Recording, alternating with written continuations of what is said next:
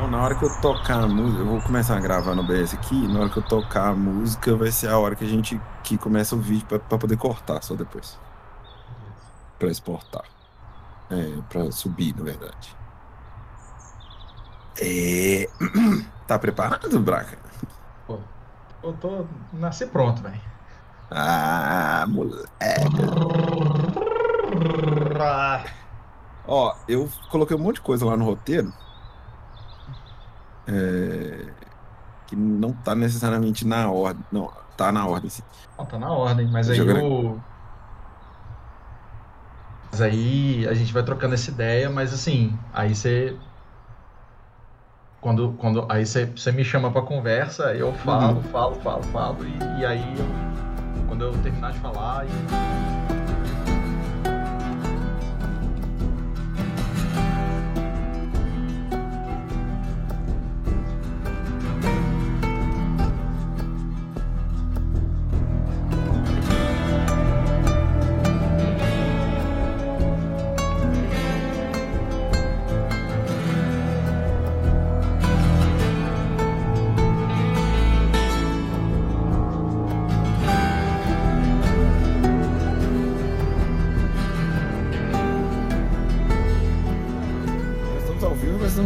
Estamos gravando.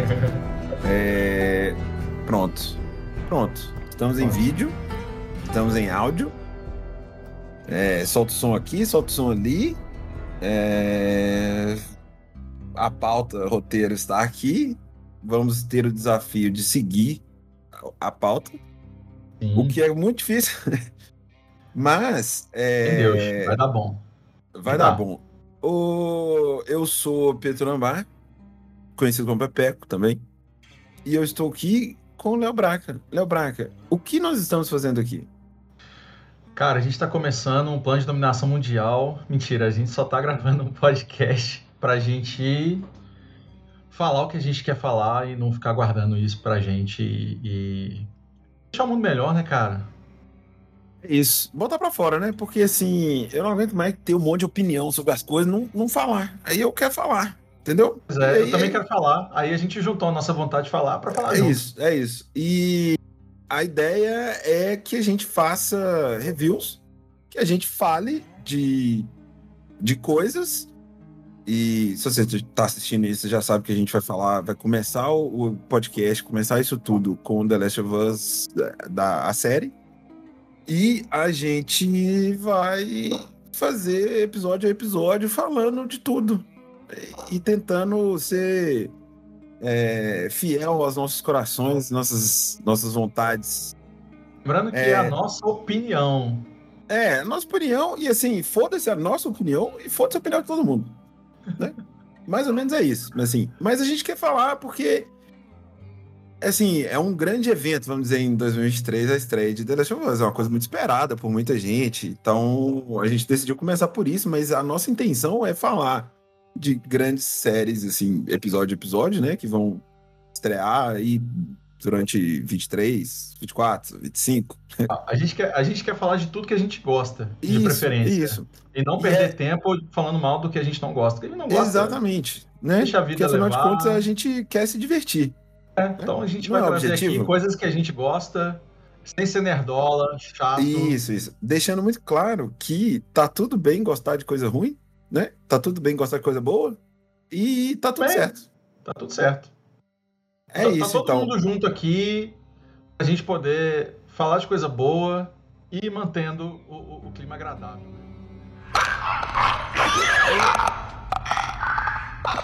Eu ia perguntar qual é a sua opinião sobre The Last of Us. Uma opinião rápida e sem spoiler de The Last of Us episódio um, que chama... É... When, you're, when you're lost in the darkness. Quando você está perdido, perdido na, escuridão. na escuridão. Procure a luz. É, o que você achou do primeiro episódio da adaptação de um dos seus jogos favoritos da vida, né? Cara, pois é, velho. Inclusive tá, tá até aqui, ó, tatuado no braço. É, aqui. Aí. Cara, eu, eu, antes de tudo, cara, é, eu amo Last of Us desde quando ele saiu em dois mil e treze pro PlayStation três. E aí, em dois mil e vinte, veio a tão esperada sequência com Last of Us Parte dois. E no meio desse caminho, H B O, junto com a Naughty Dog, oficializou a série, que deixou todo mundo louco, tanto pro bem quanto pro mal, porque, cara, é, é, isso eu tenho que falar, velho, a adaptação de videogame tem um estigma, tem uma maldição quase eterna. Uma pequena maldição, né? É. Então, assim, tudo de videogame que resolve mudar de mídia e virar audiovisual, cara, existe ali já uma maldição. E, assim, apesar de terem feito até coisas ok, coisas que não são horrendas nem nada, ninguém conseguiu fazer nada grande de verdade. A Sacou? maioria, mano, grande a maioria mesmo. É esquecível. É, é, é, a maioria você deixa pra lá, sabe? E, e eu vou pegar esse gancho pra falar o que eu achei do episódio, que é o seguinte, velho. Bom que Last of Us quebrou essa maldição, sabe? Porque eu achei o episódio fantástico. Eu achei é, uma estreia incrível. Cara, desde o elenco, ajustes na história, expansão de, de, de personagem em tela, todas essas coisas. É, eu achei um episódio muito redondo, que me fez sentir alegria, medo, tristeza. E, e pra mim essa é a marca de Last of Us, quando eu joguei os dois jogos, que você sempre tá sentindo alguma coisa. Quando você tem esse tipo de conexão assim, sabe? Eu me, e, e aí, de novo, né? Sim, sou super enviesado, pitch dos jogos de The Last of Us, então eu já entrei querendo que o jogo tivesse ganho, sabe? Mas ainda você fica com aquele frio na barriga e, cara, esse primeiro episódio tirou o frio da barriga do tipo, ó, estamos ganhando, Pepeco, estamos ganhando. Maravilhoso. Eu, ó, eu já deixo claro de uma vez, eu não joguei os jogos, porém eu assisti os jogos, né?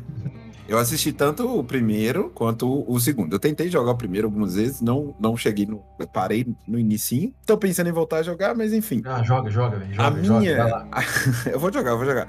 A minha impressão, eu sempre, fui, eu sempre fiquei muito impactado, né? Pela história de, de The Last of Us. E, e a gente vai, ao longo do, dos episódios, entrar em detalhes sobre isso. Mas sempre me impactou muito, assim. E, e The Last of Us veio numa época em que eu já tava mais do que de saco cheio de história de zumbi. Isso, independente, né? Independente da visão ou da ótica que você tenha sobre apocalipse zumbi, né? Aí, entre aspas. Então eu já tava muito cansado. Eu já pensei, ah, velho, só que... Esse, esse século meio que explodiu a história de zumbi, né, mano? Sim, cara. Não, e, e assim, já fizeram de tudo que poderia ser feito sobre a história de zumbi. A verdade é essa. É, The Walking Dead meio que... resolveu a história de, de, de zumbi, e The Walking Dead, por causa da série, virou uma outra coisa e tal. Enfim, The Last of Us, a questão, a, o, o, o, que, o que, e aí é o que eu vou entrar na série, assim, The, The Last of Us, foda-se a história por trás, ele é um, ele é um, um, um meio pra contar a história de Joel e de Ellie, e da relação desses dois, é isso. Só que... E, e, sobre isso. E tá isso, cara, é um negócio poderoso, principalmente por causa do jogo dois, né? E aí, um dia a gente chega lá. Cara, é um negócio que eu falei... Velho, isso é, uma histó- isso é um negócio grande, grande. Sacou? Eu acho que eles conseguiram passar isso pra série. Porque, né? Eu sou roteirista, eu, sou, eu escrevo e tal. Então, assim, eu sou fã do Craig Mazin há muito tempo. Ele tem um podcast de, de, de roteiro, inclusive, Script Notes, que eu ouço há muito tempo. E eu, o que ele fez com Chernobyl foi incrível. Incrível, Mas, incrível, cara, incrível. Chernobyl é um evento, cara, sério. É, é uma das minhas séries favoritas dos últimos anos. Foi do anos, caralho, assim, porque catapultou ele pra poder fazer um negócio desse tamanho, sacou? Cara, eu achei o episódio maravilhoso, assim, superou todas as minhas expectativas em relação à adaptação. E aí é doido, por eu não ter jogado o jogo, pra mim não é adaptação de um, de um jogo, pra mim é adaptação de uma história foda. Cara, isso eu acho, isso eu acho muito doido, a gente ter essas visões diferentes, assim, porque... Porque eu tenho certeza que a experiência do, do, do... Ela é muito impactante, muito diferente.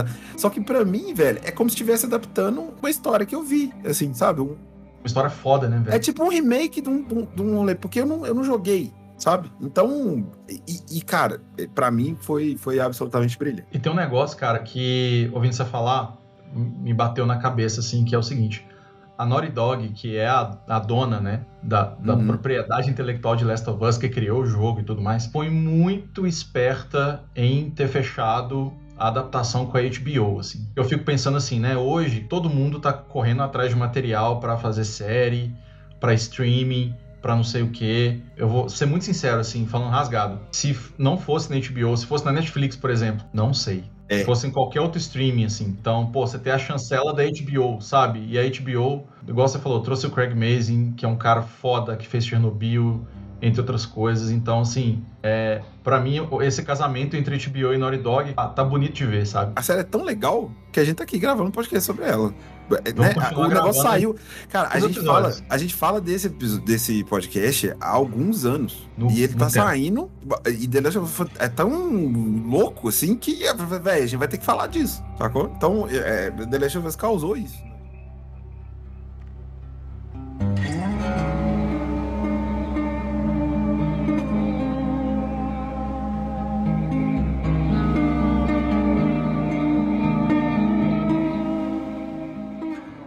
Qualquer tipo de vírus, mas principalmente os que são mais próximos do influenza. Pela transmissão pelo ar? Isso, pelo ar. Tosse... Ah, a... não, desculpa, eu quis dizer pessoas em aviões. Foi algo que o senhor descreveu no livro. Sim, um novo vírus de Madagascar, por exemplo, chega a Chicago em questão de semanas. Nisso temos uma pandemia mundial. Pan significa tudo. O mundo todo ficaria doente de uma vez. Hum. E, doutor Newman, o senhor também é epidemiologista. Imagino que a chance de uma pandemia viral também tire o seu sono. Não. Não? Não. Tá bom, acabou a entrevista.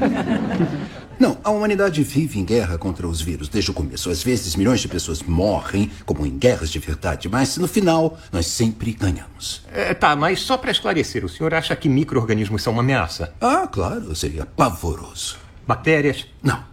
O senhor gosta de falar não? Sim. Nem bactérias, nem vírus, então... Fungos. Essa reação é muito comum. Fungos parecem inofensivos, mas muitas espécies vão discordar porque tem muitos fungos que não tentam te matar, mas te controlar. Uma pergunta, de onde vem o seu L S D? De onde é que vem o seu? Vem de ergot, um fungo, e psilobina, que também é fungo.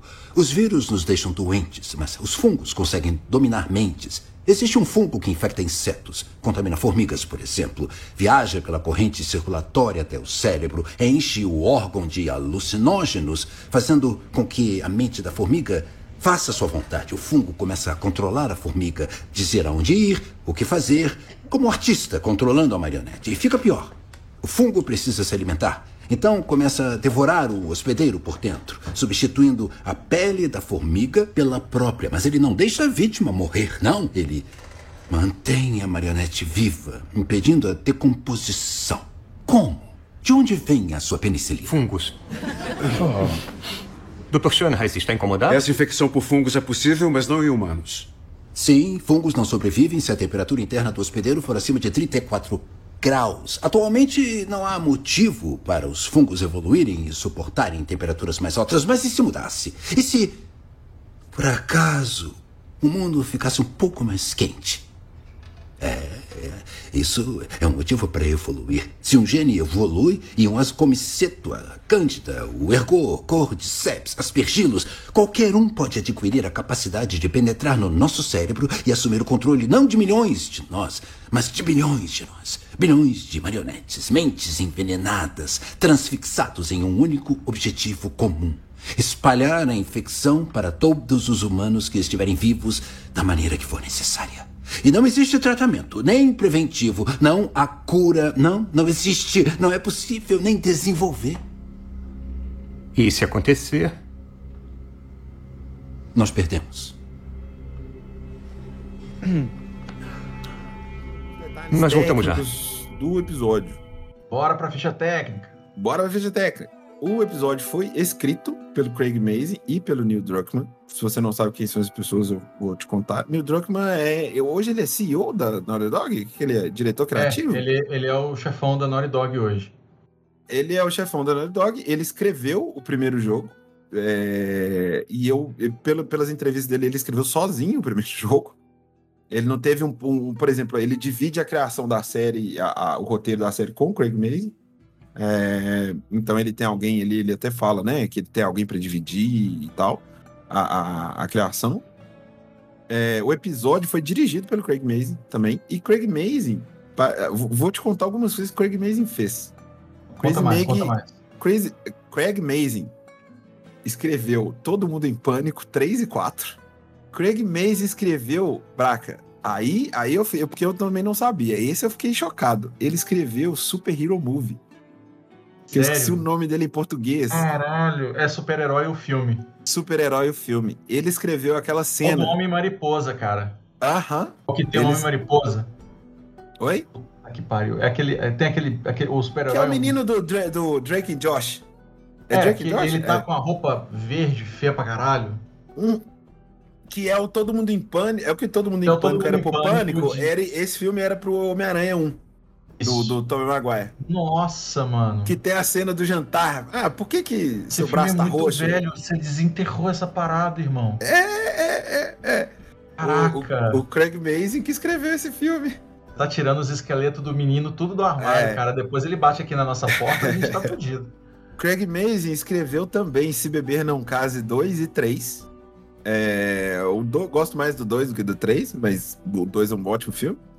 E aí, por último, agora, mais recente, né, é Chernobyl e Mythic Quest. Ele é um dos roteiristas de Mythic Quest também. Esse último eu não conheço, cara. Mythic Quest é uma série é, que eu acho que é uma série de... que a galera trabalha num, num, num negócio de fazer jogo. É uma coisa assim. E eu, e eu ouvi, é a segunda vez que eu, que eu ouço muito sobre essa série, porque eu comecei a ver aquele documentário do... do Ryan Reynolds, que ele comprou o time de futebol com aquele cara do do Always Sunny em Filadélfia. Caraca, velho. É, que eles compraram um time da quinta divisão do campeonato inglês, da, da futebol inglês.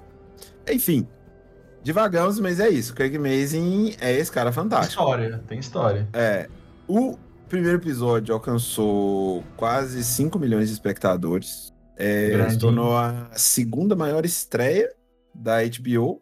Perdendo apenas, para, perdendo apenas para House of the Dragon, que estreou aí ano passado. La Casa del Dragón. La Casa del Dragón. E... Quer ver? É, que mais? Acho que é, é, até, é a maior nota do, do, do, do I M D B ever, assim, para um primeiro episódio. É, Caraca, eu é. sei que entrou no Rotten Tomatoes também arregaçando, né? Sim, sim. A, a, até agora o rating é nove ponto sete. nove ponto sete? Deixa eu ver aqui, deixa eu conferir. Eu vi que quando, na noite de estreia, ele tava tipo nove ponto nove, assim. É... Passou praticamente uma semana, né? Tipo, cinco dias da estreia, ah, cai só, só dois pontinhos ali, cara. É, é muito. Isso é no muito I M D B, nove ponto quatro o... até agora. O episódio em si... É, não, é isso mesmo. nove ponto três ali e tal. É, é um... Pá, cara. Assim, que eu tinha visto a notícia era que era o, o, o episódio mais... com melhor nota, assim, de todos os tempos. Então, assim, pra todo mundo entender, mais ou menos, que isso é, né, onde que a gente tá pisando aqui. É. Não é pouca merda, não. É muita não, merda. Não. E, e, pra, e pra quem tá se perguntando que bolsa de valores de nota a gente tá falando, né... O tanto o I M D B quanto o Rotten Tomatoes são sites que a galera entra pra dar nota de qualquer é. coisa de audiovisual. Então, assim, é muita gente dando nota. É muita gente dando nota. Muita gente que ama, gente que odeia, gente que tá no meio ali do caminho. E, ou seja, você chegar com a nota muito alta, né? E a escala é de zero a dez e Last of Us tá ali colado no dez. É, o Rotten Tomatoes, por exemplo, ele tem uma nota que é, é baseada em, em críticas de especialistas, de críticos. E nota da audiência, tá? noventa e nove por cento dos críticos e noventa e seis por cento da audiência. Ó, a audiência tá mais exigente que a crítica. Que isso, cara? Cara, assim, impressionante. Impressionante mesmo o que, o que... Assim, é, um, é só um termômetro, né? Não, não me importo é. muito com, com nota de, de, de coisa, mas é um termômetro do que as pessoas, outras pessoas estão é um achando, né? É o impacto que causou, sim, no mundo, sim, né, sim, velho? Sim. É muito doido isso. A gente tem algumas outras curiosidades, mas eu acho que não vale a pena entrar muito em detalhe, não. Depois a gente pode, pode falar até no, no final, assim, mas tem umas coisas engraçadas, tipo, é, alguns nomes, é, alguma, algumas coisas do jogo, assim, e a gente vai lembrando durante o, o episódio. Não, total. Ó, vou, vou dizer uma curiosidade. Né? O episódio começa em setembro de vinte e seis de setembro de dois mil e três, exatamente quatro dias antes do nascimento de Bella Ramsey. Olha pra você ver a coincidência. A partir daqui, a gente vai aprofundar no episódio. É, spoilers e Vamos tudo mais. A gente, vai, a, gente vai, a gente vai seguir o roteiro certinho até o final, assim, vai falando das principais coisas. A série começa com uma mudança, né? Assim. Sim. A primeira cena... É, é, eu, pra mim, cara, a série começou de um jeito muito inusitado, assim, sabe? Um talk show dos anos sessenta com dois cientistas falando sobre como a humanidade pandemia. poderia... Sobre Sofrer. pandemia, na verdade. Sobre pandemia. E, cara, eu acho que eles incluíram essa cena, e eu acho que essa cena, e aí é muito louco, porque The Last of Us tem um impacto muito maior pra gente hoje, depois da gente ter vivido uma pandemia global de dois anos que matou um monte de gente. Então, eu acho que eles colocaram também por isso essa cena, sabe? Então, a gente tem ali o John Hannah, que é o... Pra quem tá ouvindo e... e E a gente também não tá mostrando, mas ele é o, o irmão da Rachel Weisz na Múmia. Caraca, ele envelheceu, hein, mano? Ele tá muito velho, muito uh, velho. Muito. O cara que tá entrevistando, ele é um, um, um ator que tá na, naquela série, acho que Silicon Valley? É uma coisa assim, o, o, o entrevistador. Sim. Né, eles estão conversando sobre esse negócio do futuro da humanidade, o que pode acontecer. E aí um, um participante tá falando sobre vírus, né? Sobre é, é, doenças de, é, viróticas e tal, não sei o quê. E aí o, o, esse personagem do John Hannah, que é o, o, o cara da múmia, ele, ele vira e fala assim, mas não, vai, não é isso, não é isso. É, a, vai foder é por causa de, de, de, de fungo. Fungo, e aí, é. E aí ele, ele explica, né? E biologicamente é o seguinte: a gente não consegue tratar fungo porque é, geneticamente é muito parecido com, com, com o ser humano, por incrível que pareça. E se você atacar o fungo, você também ataca o seu corpo. Então você morre. É, e aí ele fala de alguns fungos e ele fala do Cordyceps, que é o fungo que causa isso tudo, porque ele basicamente entra, transforma num zumbi. Entra, né? No é, organismo e te controla. Isso, e é uma coisa real, tá? Ele faz isso com formigas, insetos, sim, e tal. Ele entra, controla, ele toma controle do bicho, do animal, sim, e ele é. sobe para um lugar, e ele sobe para o lugar mais alto possível e meio que explode em esporos para pegar mais. mais. Véi, bota foco, sacou? Quando, quando eu comecei a jogar o jogo e, e vi, e a Naughty Dog pegou isso de um fenômeno biológico real. É, isso é muito louco. Tem, tem dois vídeos mostrando. Tem um que é meio Discovery Channel, mostrando a, as formigas e o fungo, como é que o fungo altera a formiga pra fazer isso. E tem um outro de um canal de ciência maravilhoso, que é o, o Kurzgesagt in a Nutshell, e em português chama Em Poucas Palavras. Também tem, eles falam sobre a guerra das formigas e falam também sobre essa questão do fungo alterar a formiga, controlar, e, e cara, é tão filha da puta que a formiga infectada vai pro meio do formigueiro, assim, sabe? Nossa, é não, infectar é, o maior é, número, é. E, e, e aí, cara, domina tudo, enfim, e, e aí, a, a partir desse fenômeno biológico real, porém microscópico, a galera falou, e se fosse numa escala global com a humanidade? E eles fazem isso, isso é muito bem dirigido, é, porque na hora que ele vai falando, porque é o seguinte, qual ali é o momento que te dá, pra mim eu senti um gelo na espinha, porque ele tá explicando, é, e aí o cara meio, aí o outro, pessoa que tá no debate, meio que, ah, isso é fungo, não é possível, ele não consegue, aí ele, não, não, não, eu sei, eu sei, fungo não sobrevive, não vai pro ser humano por causa da temperatura do corpo e tal, e aí, velho, aí bem... a parte que eu falei assim, que aqui, que você vai passar a cena dos créditos, né, pra abrir a série, que você vai ficar com a espinha gelada. Que ele vira e fala assim, mas imagine que... É, imagine, por exemplo, se a Terra fica mais quente e o, o fungo começa a se acostumar com temperaturas maiores e aí ele vem, pode vir pro nosso corpo. Aí o, o entrevistador pergunta, mas e se isso acontecer? O que, o que, o que, qual que é o resultado disso? Aí ele simplesmente, é, a câmera fecha na cara dele, ele fumando o cigarro e fala assim, a gente perde. A gente perde. Isso é tão bem feito, velho. Isso é tão ah, bem feito. Em poucos minutos, aterriza o assunto, já te coloca na cabeça o que, que pode acontecer. O que, que é um roteiro bom? O roteiro bom, ele tá... Cada beat, cada cena, cada coisa tá te preparando pra próxima. Ele tá te preparando pra próxima. Ele tá sempre te jogando pra próxima. Tá sempre te jogando pra próxima. E o Craig Mazin faz isso muito bem. Então, essa abertura, ela é pra te deixar assim... Ih, maluco, fodeu. Porque ele te explica o, a, a doença... Ele te explica o, o, o Cordyceps, ele te explica como que vai... E ele te explica que não tem jeito. Acabou. Fudeu. E isso é mais impactante pela forma como o Outbreak vai acontecer e como você vai vendo ele acontecendo aos pouquinhos no episódio. E tem Opening Credits... Beleza, a gente segue. Aí, Opening Credits, cara, aí eu só vou fazer um parênteses maravilhoso aqui. E também foi outra escolha muito acertada, que foi manter a trilha do jogo. Sim. Feita pelo Gustavo Santaolalla. Nossa Senhora. Que é um músico argentino, mega premiado, já levou o Oscar. Ele fez Ele várias trilhas. Não sabia. Já, com canção original por Diários da Motocicleta. Ah, sim, sim, sim. Lindo. tudo que ele pega, velho, ele, ele é tipo um, um... Ele é tipo um Midas... Ele é um músico Midas, assim, sabe? Tudo que ele põe a mão é... é... É uma qualidade absurda. E aí, a, a, a galera da Naughty Dog trouxe ele pra fazer a trilha original do jogo.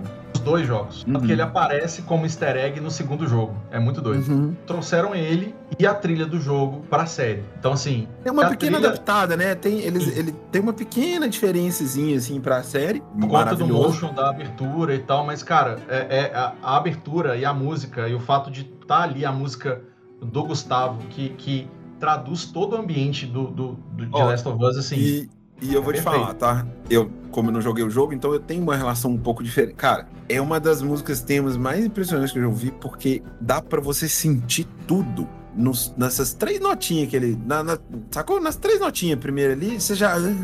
Você já sente um monte de coisa. É impressionante, cara. É impressionante. E outra coisa que é impressionante é que quando saiu Last of Us dois, ele mudou o tema do um pro dois também...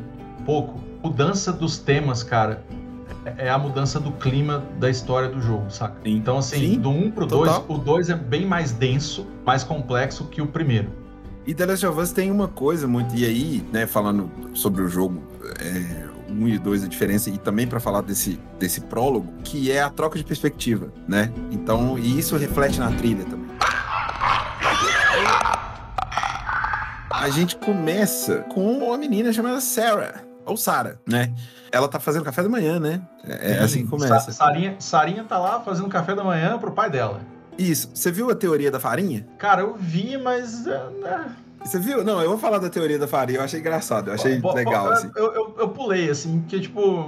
Enfim... Não, não eu, falo, eu falo depois que a gente chegar onde tiver todas as, as passagens disso. A Sarah tá lá, menina de, sei lá, catorze anos, tem doze anos, não sei. Era mais ou menos pré-adolescente. Adolescente, é. Tá lá fazendo café da manhã pro pai dela, Joel, nosso querido Pedro Pascal. É, e essa menina, eu vi ela na série, eu falei assim, eu conheço essa menina de algum lugar. Essa menina já fez alguma coisa. Não é possível. Tô me incomodando. Um tempo, até eu falei assim, essa menina é a cara da Thandiwe Newton. Aí eu fui olhar, ela é de... filha da Thandiwe Newton, né? Ela é igual a Thandiwe Newton. Thandiwe Newton, pra quem não sabe, ela é... A última grande coisa que ela fez foi Westworld, que ela é... Ah, ela é mas uma das ela personagens é uma das... principais, junto com a Ava Rachel Wood e tal. Isso, isso. Ela, ela se tornou uma das principais, assim, né? Ela é a primeira... Uma das primeiras... robô lá que, que meio que acorda de verdade, né? É, Thandiwe Newton. É só você olhar pra menina, você vai lembrar dela. Tem se, se você olhar pra Sarah, você vai lembrar que, quem é a mãe dela. É, e aí ela tá ali fazendo café da manhã, brincando com o pai dela, o pai dela, ai, tem uma zoeira, vai sair pra trabalhar, é, ela tem que sair pra escola, aí ela queria fazer panqueca pro, pro, pro pai dela, não conseguiu, porque é aniversário do Joel naquele dia. E aí... você começa, e aí começa a genialidade pra mim desse prólogo, que é, você começa a ter algumas coisas ali no fundo, passando, ó, oh, se pá, tem alguma coisa estranha no mundo, hein? Que é quando eles falam, é nessa hora que eles falam de Jakarta, né? Que eles falam, Jakarta é no, é no, no Oriente Médio ali? No, não, Jakarta é na Ásia, Jakarta é na... É, é capital da Indonésia e tal. Isso, porque teve algum problema, em algum... Lá já teve alguma treta lá em, em Jakarta, por exemplo. Aí... Ah, eles comentam de passagem, né? Vão sair de casa e tudo mais. O Joel vai levar ela pra, pra, pra escola. E eles têm uns vizinhos. Eles cumprimentam os vizinhos. O vizinho, a velhinha com carinha lá, dando, dando comida na boca da velha. A, a velha. Eu vou chamar de velha porque ela é a velha, tá? Ela no é final, a velha. Daqui a pouco a gente vai entender porque ela é a velha. E aí o senhorzinho... Tem família de idosos lá. Então, assim, você tem a matriarca lá, já tá velhinha, isso, tadinha. O casal de, de idosos cuidando da velha mais velha ainda. Que ela já tá, tipo assim, em estado vegetativo. É até, né? É irônico, né? Ela tá meio no estado vegetativo e o que vai acontecer depois? Ele tá dando ali comida na boca e ele oferece um, um bolinho, é, ele oferece um pãozinho lá pra, pra eles, aí ele tá, ah, não, é legal a relação do, do, do Joe e da Sarah, que eles ficam brincando assim, ele fala assim, não, ela vai, ela vai, ela vai passar aí, é. Ela vai ficar aí o tempo quiserem, porque eu ela não queria, né? Pra, pra zoeira, nenhum, cara, nenhum adolescente é quer ficar hora, uma tarde inteira na casa de uns velhos, que ninguém, nenhum adolescente quer ir, e o Joe zoando, né, falando, não, ela vai ficar aí o tempo que for, é, e aí é muito engraçado, aí vamos pra escola, a gente passa muito mais tempo com a Sarah na série, né, do que no, no, no jogo, sim, eles sim. dão uma expandida nesse prólogo pra gente, é, assim, com, tem um objetivo só, é você, é você ficar mais desgraçado pra quando acontecer o que vai acontecer com ela. E, e até uma forma, cara, de trazer essa escolha do jogo. Porque o jogo você começa jogando com a Sarah. Sim, sim. Até então, pra assim, troca de perspectiva, pra ter o peso, o peso ser muito maior. Sim. E já, e já que, como a gente tá falando de uma série, não tem ninguém controlando ninguém ali... Sim. Cara, você precisa preencher, né? Quem, exatamente. Quem que você vai ver mais nesse início? Exato. É, é, e, inclusive, sabe? É até por isso que, que uma das grandes mudanças, assim, que a gente vai falar mais pra frente, é, é a, a, a, não, a... Não vai ter tanta violência. Não tem... Porque o jogo... Tem que ter mecânica, tem que ter coisa. Então, assim, o body count do jogo no final do, do, do jogo é oitocentas pessoas e três milhões de zumbi. Sei lá, é um negócio... É, você fica atirando o tempo todo. Eles não vão botar... É, é muito uma série não, não, é. não tem como ter isso numa série. Então, a violência é, é medida de outra forma. Enfim, é, retomando. Aí tem a Sarah lá na escola. E, ah, tem uma coisa também que é importante. Porra, nós devia... nunca esquecer disso, que é aniversário do Joe, a, mostra ter uma cena da Sarah indo no quarto dele pegar, e aí eu acho que é uma diferença pro jogo também, né? Ela pega um relógio na, na gaveta dele, pega uma, um dinheiro é, porque ela quer dar de presente pro Joe o, o relógio consertado, né? Ela, o relógio tá estragado, ela vai consertar e dar pra ele de presente. No jogo, se eu não me engano, ela simplesmente dá o relógio, ela, ela parece que relógio. compra não, e parece que é um a relógio compra. novo, né? É, é um relógio novo que ela dá de presente pra ele e tal. Isso, ali. Isso. É mais aí, simples assim no jogo. É, aí eles mostram isso antes dela ir pra escola, porque ela, no caminho de casa, de volta, consertar o relógio. Aí, na escola, tem... A gente começa a ouvir, dá pra ouvir umas sirenezinhas lá no fundo, você vai vendo, assim...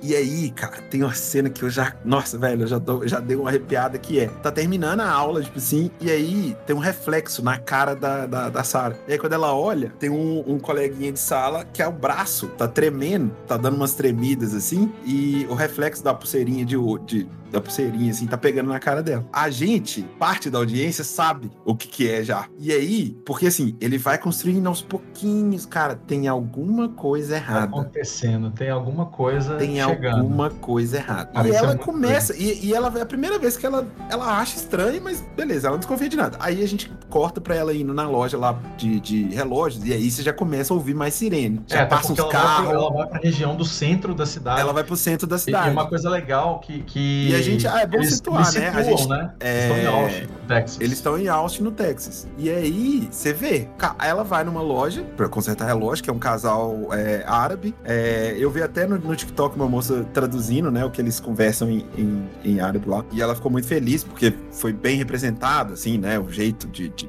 como tudo é ali na, na, na loja, até a decoração da, da loja, a, as coisas que tem. Aí ele pede pra consertar, aí o cara tá lá, ele brinca com ela e tal. É, chega a esposa do, do, do cara da loja de, de relógio e fala assim, ô, você tá doido? Tem que... Tem que fechar a loja, tem que fechar a loja, você não viu o que tá acontecendo e tal. Aí ela fala umas frases em árabe. É... A Sarah começa a achar estranho, vai lá, fecha a porta. Aí ela fala, não, querida, ó, termina logo. Ela fala, não, já terminei. Aí ela pega o relógio, consertado, e vai embora. E polícia, passa. Aí tem uma hora que passa uns... Uh, polícia. Tem uma coisa aí, muito gente... legal aí, cara, que é assim, como é em dois mil e três... Sim, ah, tem que falar bom, disso, né? A mudança de, de tempo da série. É, mas é uma coisa muito legal, por quê? Porque, jovens, em dois mil e três não tinha smartphone. É, não. Não tinha internet do jeito que a gente conhece hoje, não tinha nada. Então, assim, ela meio que ficar, né, alienada, assim, a parte do que tá acontecendo. A gente não sabe. Você sabia é das coisas. Pra você saber das coisas, você tinha que ver televisão, você tinha que ver notícia no jornal. É, exatamente. Tinha que ver.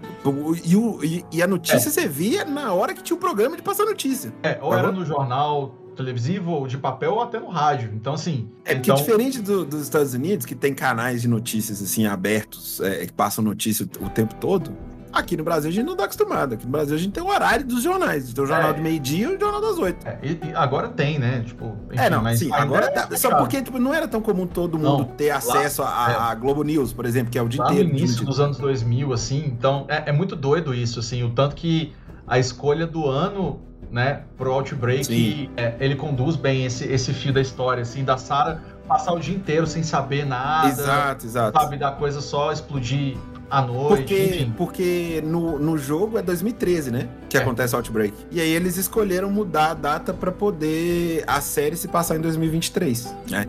E aí, isso vai causar algumas mudanças, né? No futuro, assim, de... eu vi muita gente incomodada com essa mudança é, do, do, da época, porque por causa de coisas. O maior exemplo de todos que eu vi todo mundo dando é a música, né? Porque tem uma música muito importante no The Last of Us dois, que essa música foi lançada em dois mil e treze. Então, se o Outbreak aconteceu em dois mil e três, não tem como ter lançado essa música em dois mil e treze.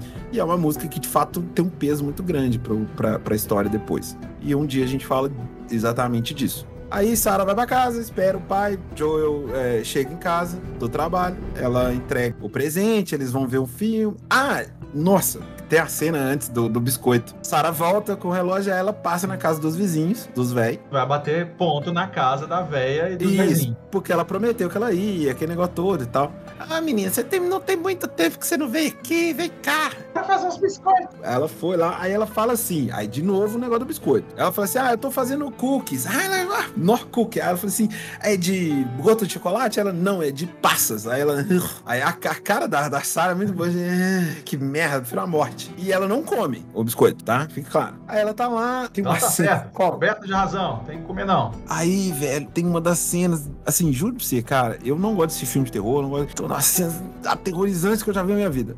Eu, eu, eu adorei essa cena.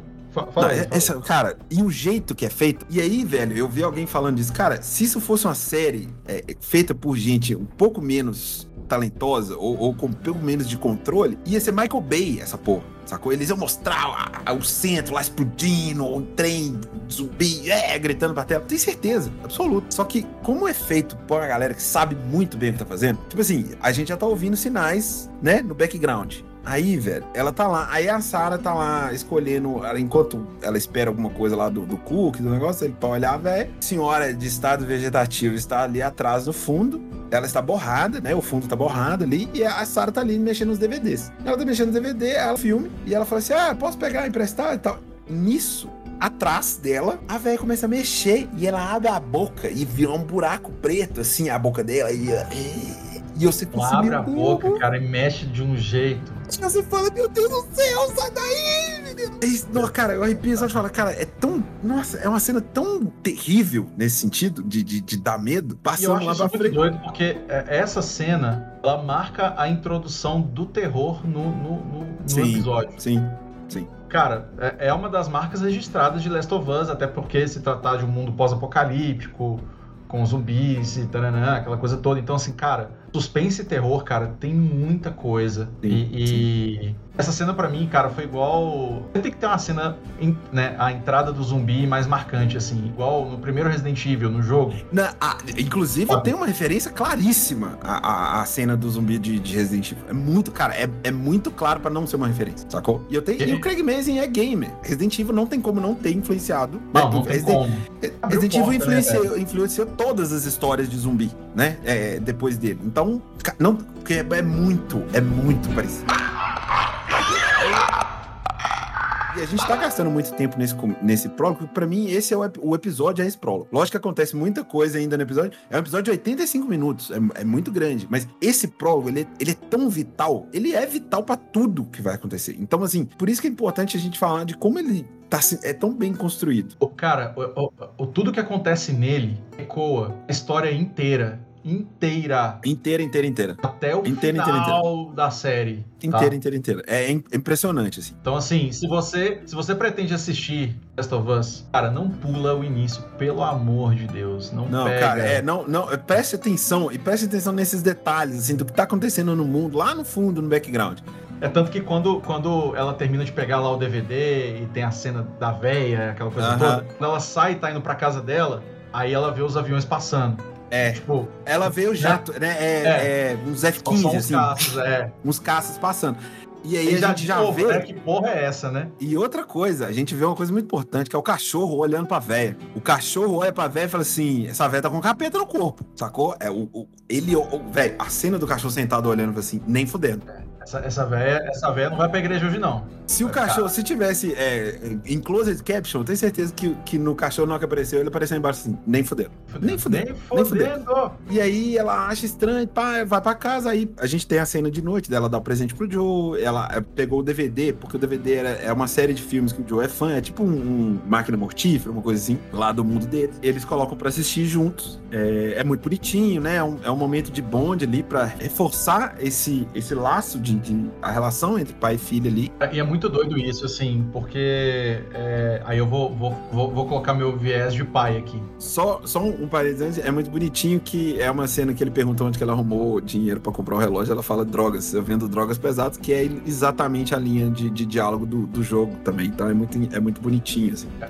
E reflete a zoeira deles, né? Sim, eles são, algum... eles se zoam. É, é uma manhã, relação muito... um enchendo o saco do outro, querendo Sim. jogar o outro na fogueira, aquela coisa toda. Sim, e, e, e outra coisa, eles colocam no recado, acho que o recado, eu não sei se tá, tá na série, se tá no jogo, se tá nos dois, porque, assim, é uma relação muito, muito legal, muito boa, mas tem alguma coisa ali de ausência do Joel, ele não tá tão presente, ela é uma menina muito criada sozinha, até por essa relação que ela tem com os vizinhos, ela deve passar muito tempo lá, porque ela não, porque não fica sozinha em casa. O próprio Joel fala, no, quando ele sai, assim, né, de manhã, e fala ele pede que ele, desculpa, porque ele, ele não vai comprou... ficar o dia inteiro fora, vai ficar, Isso. ele vai precisar fazer hora extra, Isso. não tem ninguém pra cobrir o turno dele, ele vai ter que fazer é. turno duplo, então dá a entender que como ele trabalha é, em obra, é, né, construção ele trabalha civil em, em, com, e tal, é, aquela coisa toda, construção civil, é.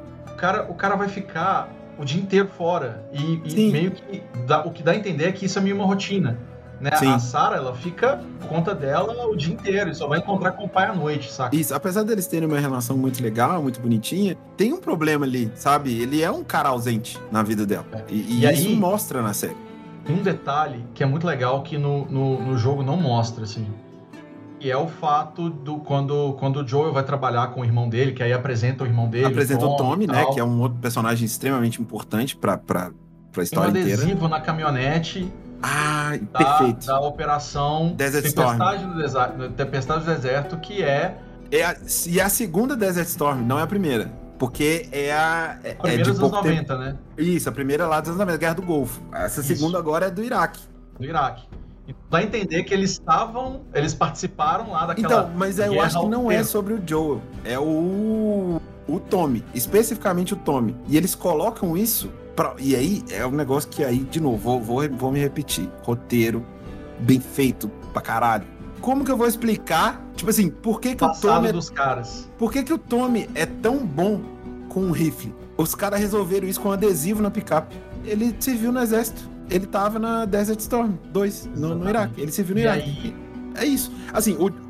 Aí apresenta o Tommy, né? Porque eles vão juntos, eles que levam ela pra, pra, pra escola na, na, na caminhonete. E, e o Tommy, na hora que ele, ele... O cara conseguiu fazer a voz muito parecida com o cara do jogo, né?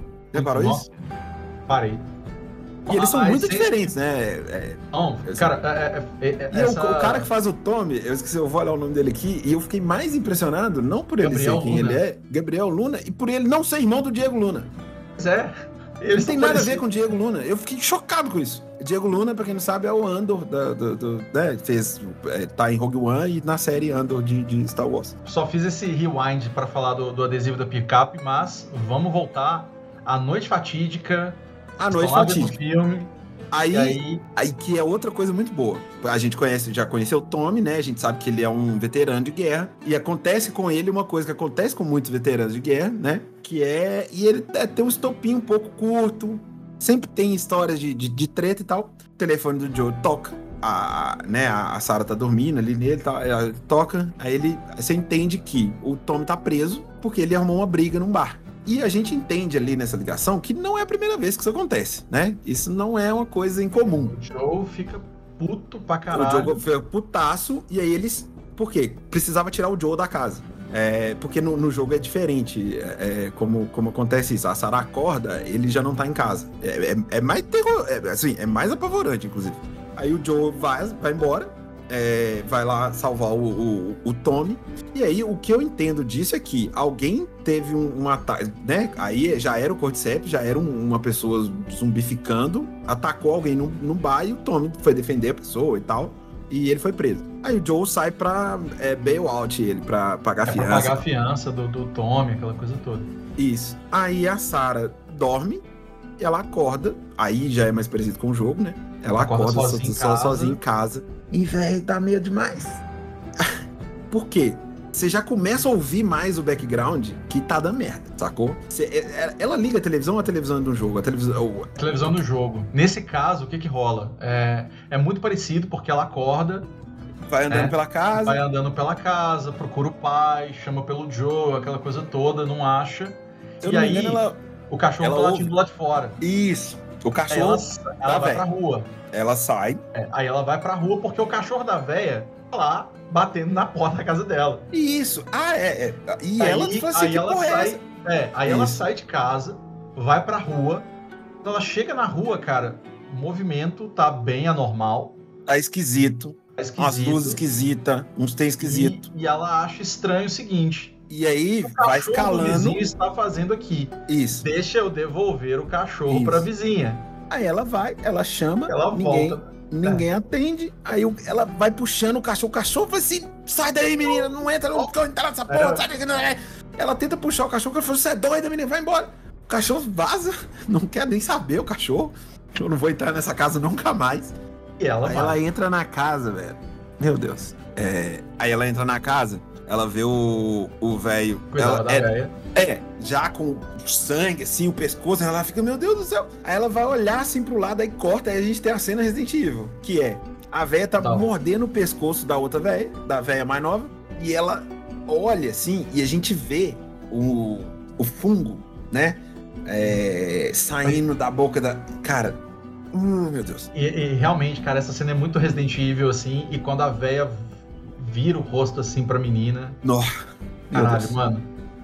E, e isso... Eu pago a H B O Max, cara. É, e isso é muito bom, é, deixar claro, assim, uma mudança importante do, do jogo, que é em relação a, a essas coisas que saem da boca da, da, da véia, porque isso vai ser importante pra mudança dos esporos. É, de como você é contaminado. Aí a Sarah sai, vazada, igual o cachorro. Ela fala assim, caralho, devia ter ouvido o cachorro. Ela sai correndo e a véia vai atrás dela, né? Porque a véia é o melhor do menino. E aí é a hora que o Joe chega. E né? aí? E ele já parte, chega, velho, a Sarah e o caralho, é. meu Deus do céu. Chega ele e o Tommy, né, na, na, na caminhonete. E aí a véia tá vindo, meu irmão. Tá vindo, o bicho vindo, o bicho vindo, o bicho vindo. Aí o, ela grita e não sei o que. E... Aí o, ele dá uma... Uma, uma chave de, de roda na, na cabeça da véia, a véia cai no chão. E aí, cara, aconteceu uma coisa que eu fiquei assim... Hã? Porque, assim, essas coisas pequenas me impressionam muito.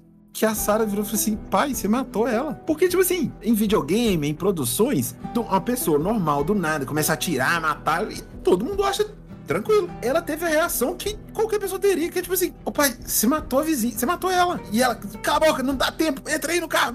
E, e aí, aí, é isso. Só, só falar uma coisa da véia correndo, que eu achei maravilhoso. E é uma das coisas que, que Last of Us pegou, obrigado, Danny Boyle, de um ah, filme sim. de zumbi, cara. Ah, eu amo de paixão, que é Extermínio. E que o Extermínio, cara, ele teve, foi, acho que foi um dos primeiros, acho que foi o primeiro filme que teve coragem e corrones de colocar zumbis que correm. É. Que até aquele momento, inclusive, Extermínio é um filme de zumbi feito pelo Danny Boyle, maravilhoso, no início dos anos dois mil. Recomendo muito. Estrelado pelo Cillian Murphy, início de carreira. Não, cara, esse filme... Esse, é um eu dos melhores esse... filmes de zumbi da história. Sabe, eu assisti esse filme numa noite, numa madrugada insônia, uma vez que eu liguei a televisão, eu tava no início do filme, eu fui vendo, eu falei, que isso? Esse filme é perfeito. Esse filme é perfeito. Ah, cara, Cillian é... Murphy, absolutamente genial. É, e, e, não, eu lembro que eu fui assistir esse filme no cinema, porque eu já tinha visto o Transporting, cara, e era um dos meus filmes favoritos. Eu tô assim, pô, filme novo do Danny Boyle, no cinema, de zumbi, bora. E, e tem essa coisa, cara, do, do, do zumbi que corre, aquela coisa toda, né? Não é o zumbi que, que fica lá lerdão, nananã. E isso em Last of Us, cara, dá uma carga de tensão muito maior. Nossa, nossa. Muito maior, assim. E, e que bom que está lá. Eles mantiveram é. a escala do, dos, dos infectados. Né? Sim, já sim. deixaram claro. É, já deixaram que vai ter a escala. Isso. Só a escala, né? Então você é. tem lá o infectado, depois você tem o runner, depois você tem o clicker. Isso é, tem porque o, o, o fungo, o fungo ele vai tomando conta, né? Ele primeiro vai tá, controla a pessoa, aí ele vai tomando conta e tomando conta e vai transformando a pessoa. No, ele vai virar um Pokémon, é tipo um Pokémon, é. ele vai evoluindo. Exatamente. É, e a gente vai ver muito disso, eu tenho certeza que a gente vai ver muito disso em detalhes, assim, na série. E aí a gente segue pra o que pra mim é a sequência mais... Eu, cara, eu não sei traduzir isso direito, mas é gut-wrenching, sabe? É uma expressão é, em inglês que é, é assim, é... Ai, cara, é, é muito difícil. E aí é quase frame by frame o, o jogo, né? É, é, cara, essa parte é a mais... Parece que foi descarrado, assim. Isso, você entra no, no, na, no, no, no truck, caminhonete. na caminhonete, eu, eu, parece que eu, que eu fui alfabetizado em inglês, né? Você entra na, na, na caminhonete e aí você, tem, você tá na perspectiva da Sarah ainda. E aí é filmado, né? É, quase point of view ali. Dentro da... E é meio claustrofóbico, né? Que você tá preso ali dentro da cabeça. E, aí... e é igual no jogo, velho. É a mesma coisa. É a mesma coisa. E aí... O que tava antes, até agora, no cenário, no background, numa dica aqui, numa dica ali, de repente tá no mesmo plano. Aí é carro de polícia, é. E eles, velho, que não tá acontecendo? E o, o Joe e o Tom, eles estão assim, meu Deus do céu, o que tá acontecendo? Aí eles, eles é, tem os carros de polícia, eles vão pro, pra um lado assim, pra ir pra cidade, pra tentar fugir da cidade. Eles passam pela casa na, na fazenda ali, no, no, na área pegando fogo. É, e aí tem uma curiosidade que ele fala assim, é, that's Jimmy's place. E no, no videogame, é, quem invade, quem ataca a Sarah no videogame é um, é um vizinho, que ele já tá zumbificado e, e o Joe mata ele na, na sala dando tiro, que chama Jimmy, é, o, o vizinho do, do, do videogame. Então... Fica aí a curiosidade. É, eles estão indo, né, em direção à cidade, passam no negócio do fogo. Aí tem... Cara, é muito tenso, porque vai aproximando. E aí tem um, um, o Craig Mazin, uma, uma entrevista dele falando isso, que é tipo assim, a massa das pessoas que vão atacar vai chegando perto. Vai chegando vai, perto. Vai aumentando, cara. Você vai sentindo a tensão subindo, porque eles estão tentando fugir. Eles estão tentando fugir. Aí tem uma cena boa, que é do jogo, né, o original do jogo, que eles estão na estrada, nessa estrada indo, e aí ele, o, o Tommy começa a desacelerar. Porque tem um casal com uma criança na estrada pedindo pra eles pararem. E aí o Joe... Cara, o Joe não... Cara, isso é construção fala. de personagem. Isso é construção de personagem tão boa, porque o Joe não titubeia um segundo. Ele fala assim, que porra você tá fazendo? Não para. E aí o Tommy fala assim, não, não é uma família. Eu falei assim, não para o carro. E o Tommy fala, eles têm uma criança. E aí, velho, o Joe imediatamente manda assim, a gente também. Aí o Tommy acelera. Cara, isso diz tanto sobre quem é o Joe. Sim. E isso o Joel com, com humanidade ainda, tá? Ele ainda é humano. Ele ainda tem humanidade. Você vê que ali, cara, mostra já quem é ele no modo sobrevivência extrema. Já, que, tipo assim, não existe nada... E é, qual é a mensagem que ele tá mandando ali? Não existe nada mais importante do que a Sarah. Eu não vou... Eu não vou arriscar um décimo... Eu não vou arriscar um por cento do, de, de qualquer tipo de segurança. Eu não vou diminuir a segurança um por cento. Se puder botar ela em perigo. Então, assim, ele, ele tira o coração, sacou? Não existe coração nesse, nesse negócio. E isso é muito importante. Muito. Pra série, pro personagem que o Joe é. Então, velho, ah, eles têm uma criança. A gente também. E a minha criança é mais importante que a criança deles. Foda-se eles. É isso que ele quer mandar. E, e esse é o Joe, que... tá? Esse é o Joe. Cara, e isso é, é, é incrível, assim. E no final, acaba que o inevitável acontece. Eles não conseguem fugir e vão parar... É, isso. E aí, cara, é muito louco... Porque no, no, e a gente tá aí no frame by frame o que é o jogo. Aí eles têm uma quebra de expectativa, porque pra todo mundo que jogou, você sabe que vai vir um carro, vai bater no carro deles e eles vão capotar. Tem o carro, mas eles não capotam, mas o carro é, para antes e desvia. Aí você fala, aí nessa hora todo, cara, todo mundo deve ter pregado na cadeira e fala assim, ai meu Deus, mudou. Cara, é uma cena que ficou muito icônica, então todo mundo, meu Deus, mudou. Aí você, a câmera gira, mostra, porque tá passando um monte de avião, um monte de Boeing, sabe, passando, passando, que não deve estar tá tentando, conseguindo parar no, no, no aeroporto, oh, eles estão vindo cada vez mais baixo. Vem um que cai, meu amigo, um avião, cara, na, na avenida lá atrás, assim, daí vai vindo peça e pá, bate no carro. A gente, aí tem o corte, que é o mesmo corte do jogo. E no jogo existe esse corte pra você dar um, ih, fudeu, que é a mudança de perspectiva da Sarah pro Joel. No jogo você passa a jogar com o Joel. Você passa a jogar com o Joel. Na série também meio que acontece isso, que a gente passa a ter, a gente acompanha, e eles até falam que na posição da câmera, na série, a gente passa a ver na altura dos olhos do Joel, que até então a gente via sempre na altura dos Não, olhos da, da, Sarah. da Sarah. Por isso que eu sou tão apaixonado com essa porra, velho, de audiovisual mesmo, porque como você conta a história sem precisar falar nada, só com o a posicionamento da câmera. Então, assim, ali a gente já sabe que é, a gente tá controlando o Joel, vamos dizer assim, a gente tá com o Joel agora. E aí a Sarah quebrou a perna ali, né, aí eles, aí é aquele rolê. Tá com a Sarah no braço, meu Deus, vão fugir, não sei. Aí ele é separado do Tommy, porque acontece um acidente, assim, um carro pegando fogo trava. Aí ele fala assim, ah, vou encontrar ela. Caminho diferente e tal. Isso, caminho diferente, ah, vou encontrar ela, não sei onde. Aí o Joe passa e entra num, num, num, tipo, num restaurante, assim, que eu até lembrei de Resident Evil também, tem Resident Evil, se eu não me engano, é, ou tem. um ou dois, você tem que passar por, um, por uma, é, uma diner, um... É no dois, né? dois e no três você passa por, por, por esse tipo é, de restaurante. É tipo aqueles, aqueles, aqueles diner do, dos Estados Unidos, assim, de cabininha, que tem todo filme que vem amanhã servir o café. Aí ele passa, sai pelos fundos, aí ele tá andando assim, ele pá, uma luz na cara dele. É um soldado americano, tá com uma arma. E ele fala, para aí, porra, não sei o que, não sei o que. Ele, soldado rende os dois. Isso, soldado rende os dois. E ele fala assim, não, eu tô, eu tô com uma criança aqui e tal, não sei o que. E aí o soldado, ele passa o rádio pro, pro coisa. Tem uma pessoa que... Aí ele fala, a gente não tá, a gente não tá infectado. Ele, já, ele que já fala isso. Ah, é importante dizer que eles já estavam falando de, de negócio de estar infec- de tá infectado. E aí tem uma cena que eu acho muito importante ter adicionado, que é a Sarah falando assim, mas se meus vizinhos estavam, eu passei o dia inteiro lá, e eu também fui na cidade, será? E se eu estiver infectada? E aí ela começa a ficar com muito medo. Na atuação, pra mim, ali, ela tá, mostra exatamente assim, eu estou com medo de morrer. Cara, isso, isso, isso pra mim foi muito... Oh, foi muito... É muito pesado, velho. É muito pesado. Porque é, ela é muito trans... Covid, assim, pra mim, sabe? É tipo, muito, muito, velho. Muito Covid, muito dois mil e vinte, assim, sabe? Cara, Cara, o peso que tem essa cena em dois mil e vinte e três não, não teria em dois mil e dezenove. Não, não teria, sabe? E talvez eles tenham, talvez essa cena exista é, por causa da pandemia. Nossa, do Covid. Ela começa a chorar, o olho enche d'água, assim, ela, ela tipo assim, ela vai recontando os passos dela. Pô, eu passei o dia inteiro lá na casa deles, a, a mulher tava infectada, eu fui na cidade, e se eu tiver? É, tanto o Neil Druckmann quanto o Craig Mazin em entrevista, eles falaram que é, por conta do, do, da pandemia, Covid, dois mil e vinte, aquela coisa toda, isso desafiou eles a alterar coisas para deixar mais não, palatável, mais não, não, não tem com como. Uma leitura mais direta, assim, sabe? Sim. Não, dá, não dava para traduzir de cabo a rabo. Não. Uma obra de dois mil e treze ignorando dois mil e vinte, assim, sabe? Não tem jeito. Não tem jeito. Ainda mais que, que porque é uma pandemia lá, né? É, é. É, assim, muita aí... coisa, é, é, muita coisa é, é apavorantemente relacionável, sacou? Total.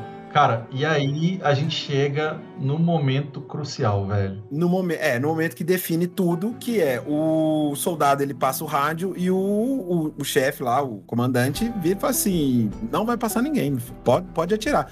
Por quê? E aí é uma coisa que eu nunca tinha interpretado. É, eu achei que era só mais filha da putice, porque a Sarah tá machucada. E, e aí você pensa, aí vão, vão transferir a mente aqui pra uma perspectiva diferente. Tá tendo um outbreak, as pessoas estão zumbificadas, atacando umas outras, matando, loucura. Você já sabe que é um negócio que, de contaminação, e você sabe que as pessoas que é, se machucam ou, ou têm contato de alguma forma vão se transformar. A Sarah tava machucada, ela, o, o Joe tava carregando, eles estavam manchados de sangue, eles estavam meio machucados. Então assim, na hora que o soldado fala que não importa, então você desumaniza tudo, né? Fala assim, cara, não vou arriscar. Da mesma forma que o Joe não, não arriscou na, a parar na estrada pra uma família, soldado, o soldado não... não ia arriscar, tipo assim, infectar um, um local onde eles estão levando pessoas não infectadas. E, e não tem como, neste momento, no momento que o pau tá, tá torando, ele saber se tá machucado porque quebrou o pé ou porque caiu no, no caco de vidro. Não tem como saber. Não tô justi- obviamente, obviamente, não tô justificando o que o soldado vai fazer, mas... Mas só de ser um soldado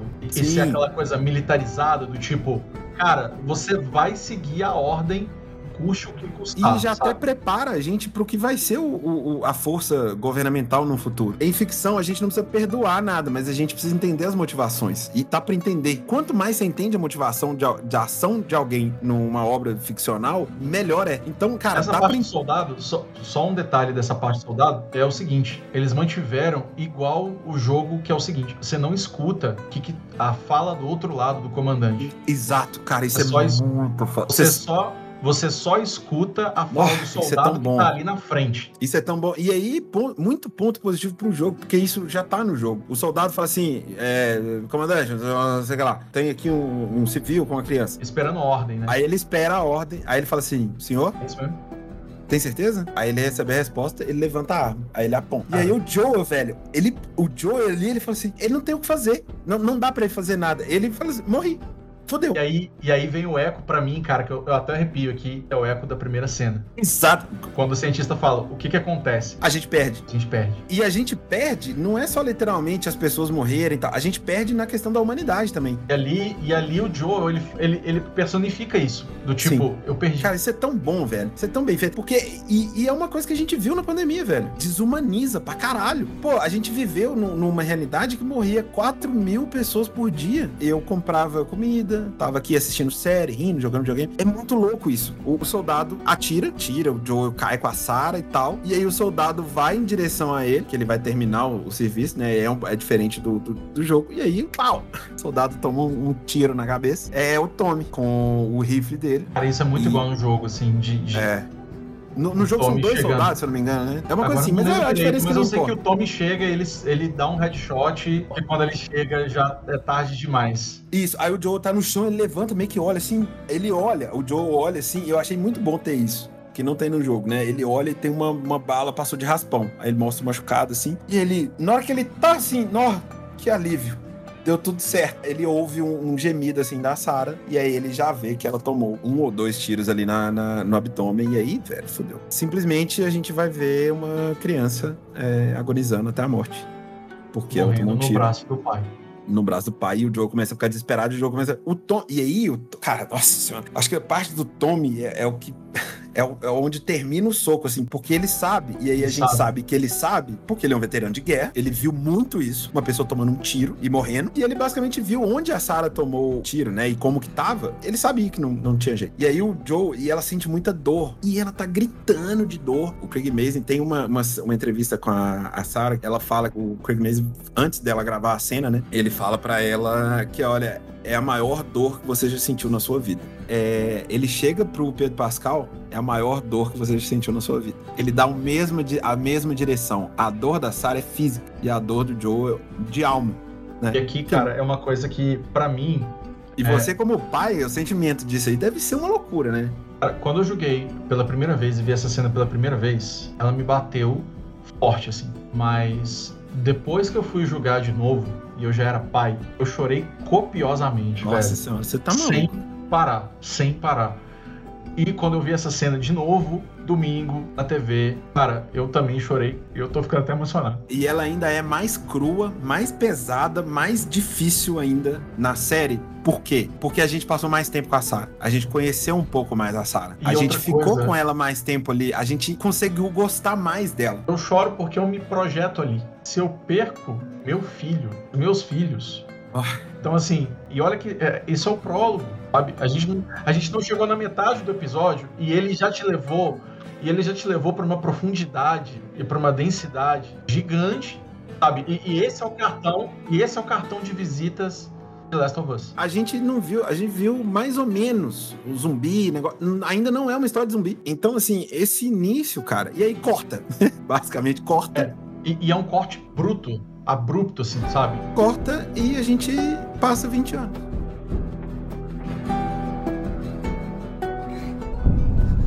Calma aí, a gente não tá doente.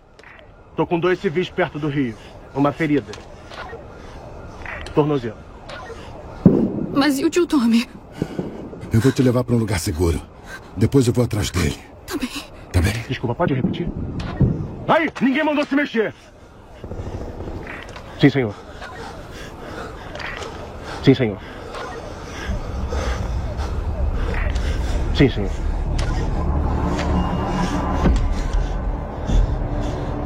A gente não tá doente. Senhor. A gente não tá doente!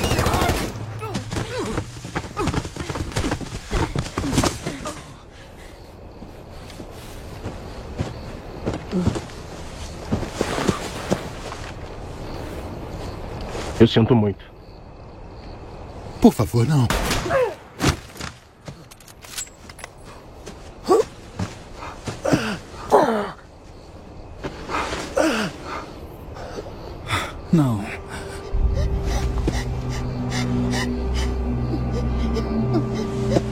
Não. Não, não, não, não, não, não, não, não, não. Shhh. Calma. Tá tudo bem. Tá tudo bem. Tira a mão, amor. Tira a mão.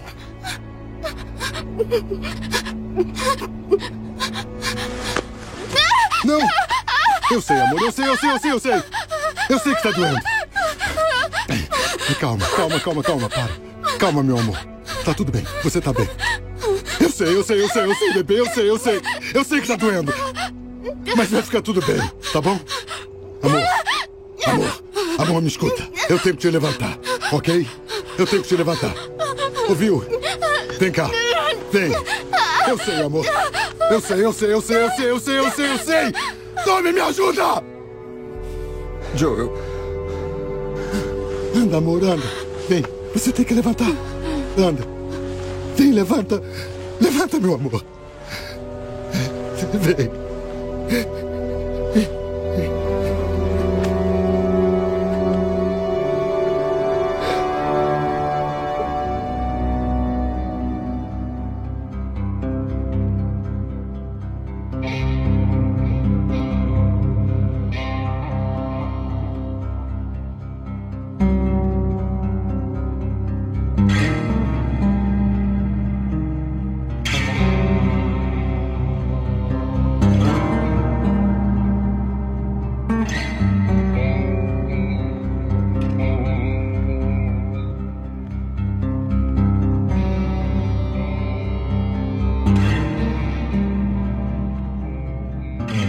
jogado em Boston em dois mil e vinte e três. Numa... É, que eles chamam de Q alguma coisa, que é Quarantine Zone, Q Z, né?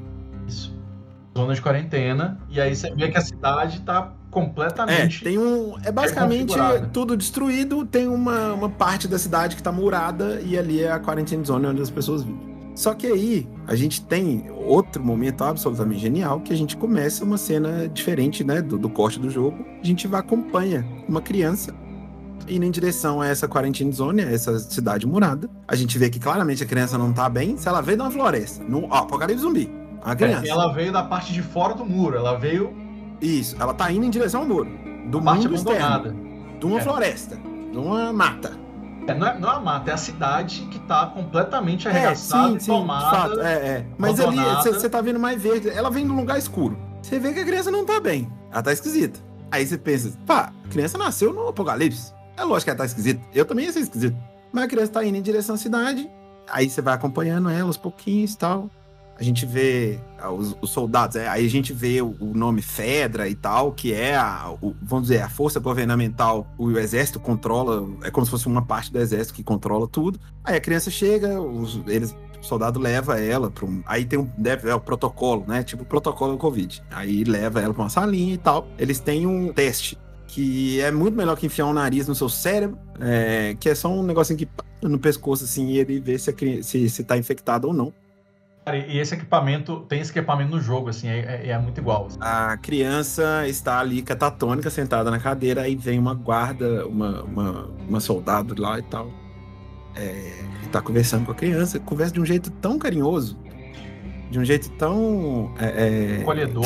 É, que, pare, que é, é um contraste, né? Que você espera de um negócio desse, e ela tá ali, ali sendo super humana com a criança. E aí chega o parceiro dela, só põe o negócio no pescoço da criança e só mostra pra ela, não fala nada, mostra pra ela que infectado. E ela fala com a criança, vai ficar tudo bem, tá tudo certo, tá ótimo, eu vou te dar um, um, um tempo a comer. E a criança tá assim, aí beleza. Aí eles usam isso também pra mostrar, porque ela vê um machucado na criança, aí eles mostram o cartaz, e no cartaz tem assim, se você for mordido no pescoço, você tem quinze a vinte minutos pra virar bicho. Se você for mordido no torso, você tem X, X horas na perna, X tantas horas. É, isso é uma grande diferença em relação ao jogo, que a principal forma, uma das principais formas de se infectar no jogo é através dos esporos, né? É, é você respirar os... É. Por causa do fungo, aquela coisa toda. Que solta esporos, a porra toda, e você respira e, e, e se fudeu. É, e aí tem X, aí demora um tempo, né? Aí com a mordida é mais rápido. Inclusive tem isso em relação à, à raiva. À, que, é, que é talvez o, o negócio mais parecido com o zumbi também que a gente tem. É, inclusive, na vida real. É, é no, no, no, de novo, né? Vou trazer o Extermínio pra cá de novo. E o outbreak, o outbreak do Extermínio é por conta de uma, de, uma, de uma evolução do vírus da raiva. Então, se inclusive, fudeu, tá? Porque raiva é, não tem cura. Não, as pessoas, se, se você foi mordido, o negócio, você tem que ir correndo tomar, tomar vacina de, de antirrábica, porque se você passar uns, passar uns quatro dias assim, fudeu, você morreu. É, você basicamente, e, e é por isso que a quarentena é quarenta dias, inclusive. Porque é quarenta dias, você morre. É... Eu posso estar falando merda, mas eu acho que é, que é exatamente por isso, assim. Tem essas coisas do quarenta dias. Tem, uma, tem um ou dois casos no mundo de pessoas que tiveram raiva e sobreviveram, e sobreviveram com sequelas, assim, inacreditáveis, tá? É, é um preço muito grande as pagas. É, raiva, raiva bagunça. Raiva, mas... tipo assim, é, é tipo é, Covid, né?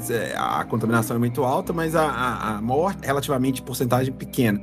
A raiva, tipo assim, noventa e oito por cento você morre. É tipo não, isso, não tem jeito.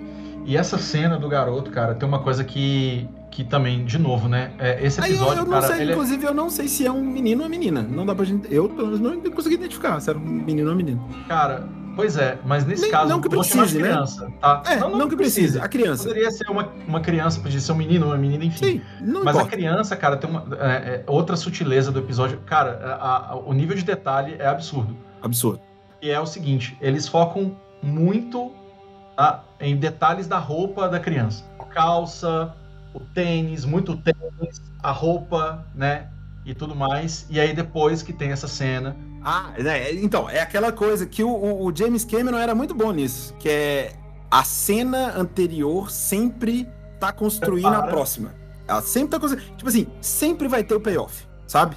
É, é. E aí você acha que essa cena de mostrar uma criança aleatória entrando na cidade... É, pra que, que serve isso? É, e aí de repente exemplo, você tem o um corte...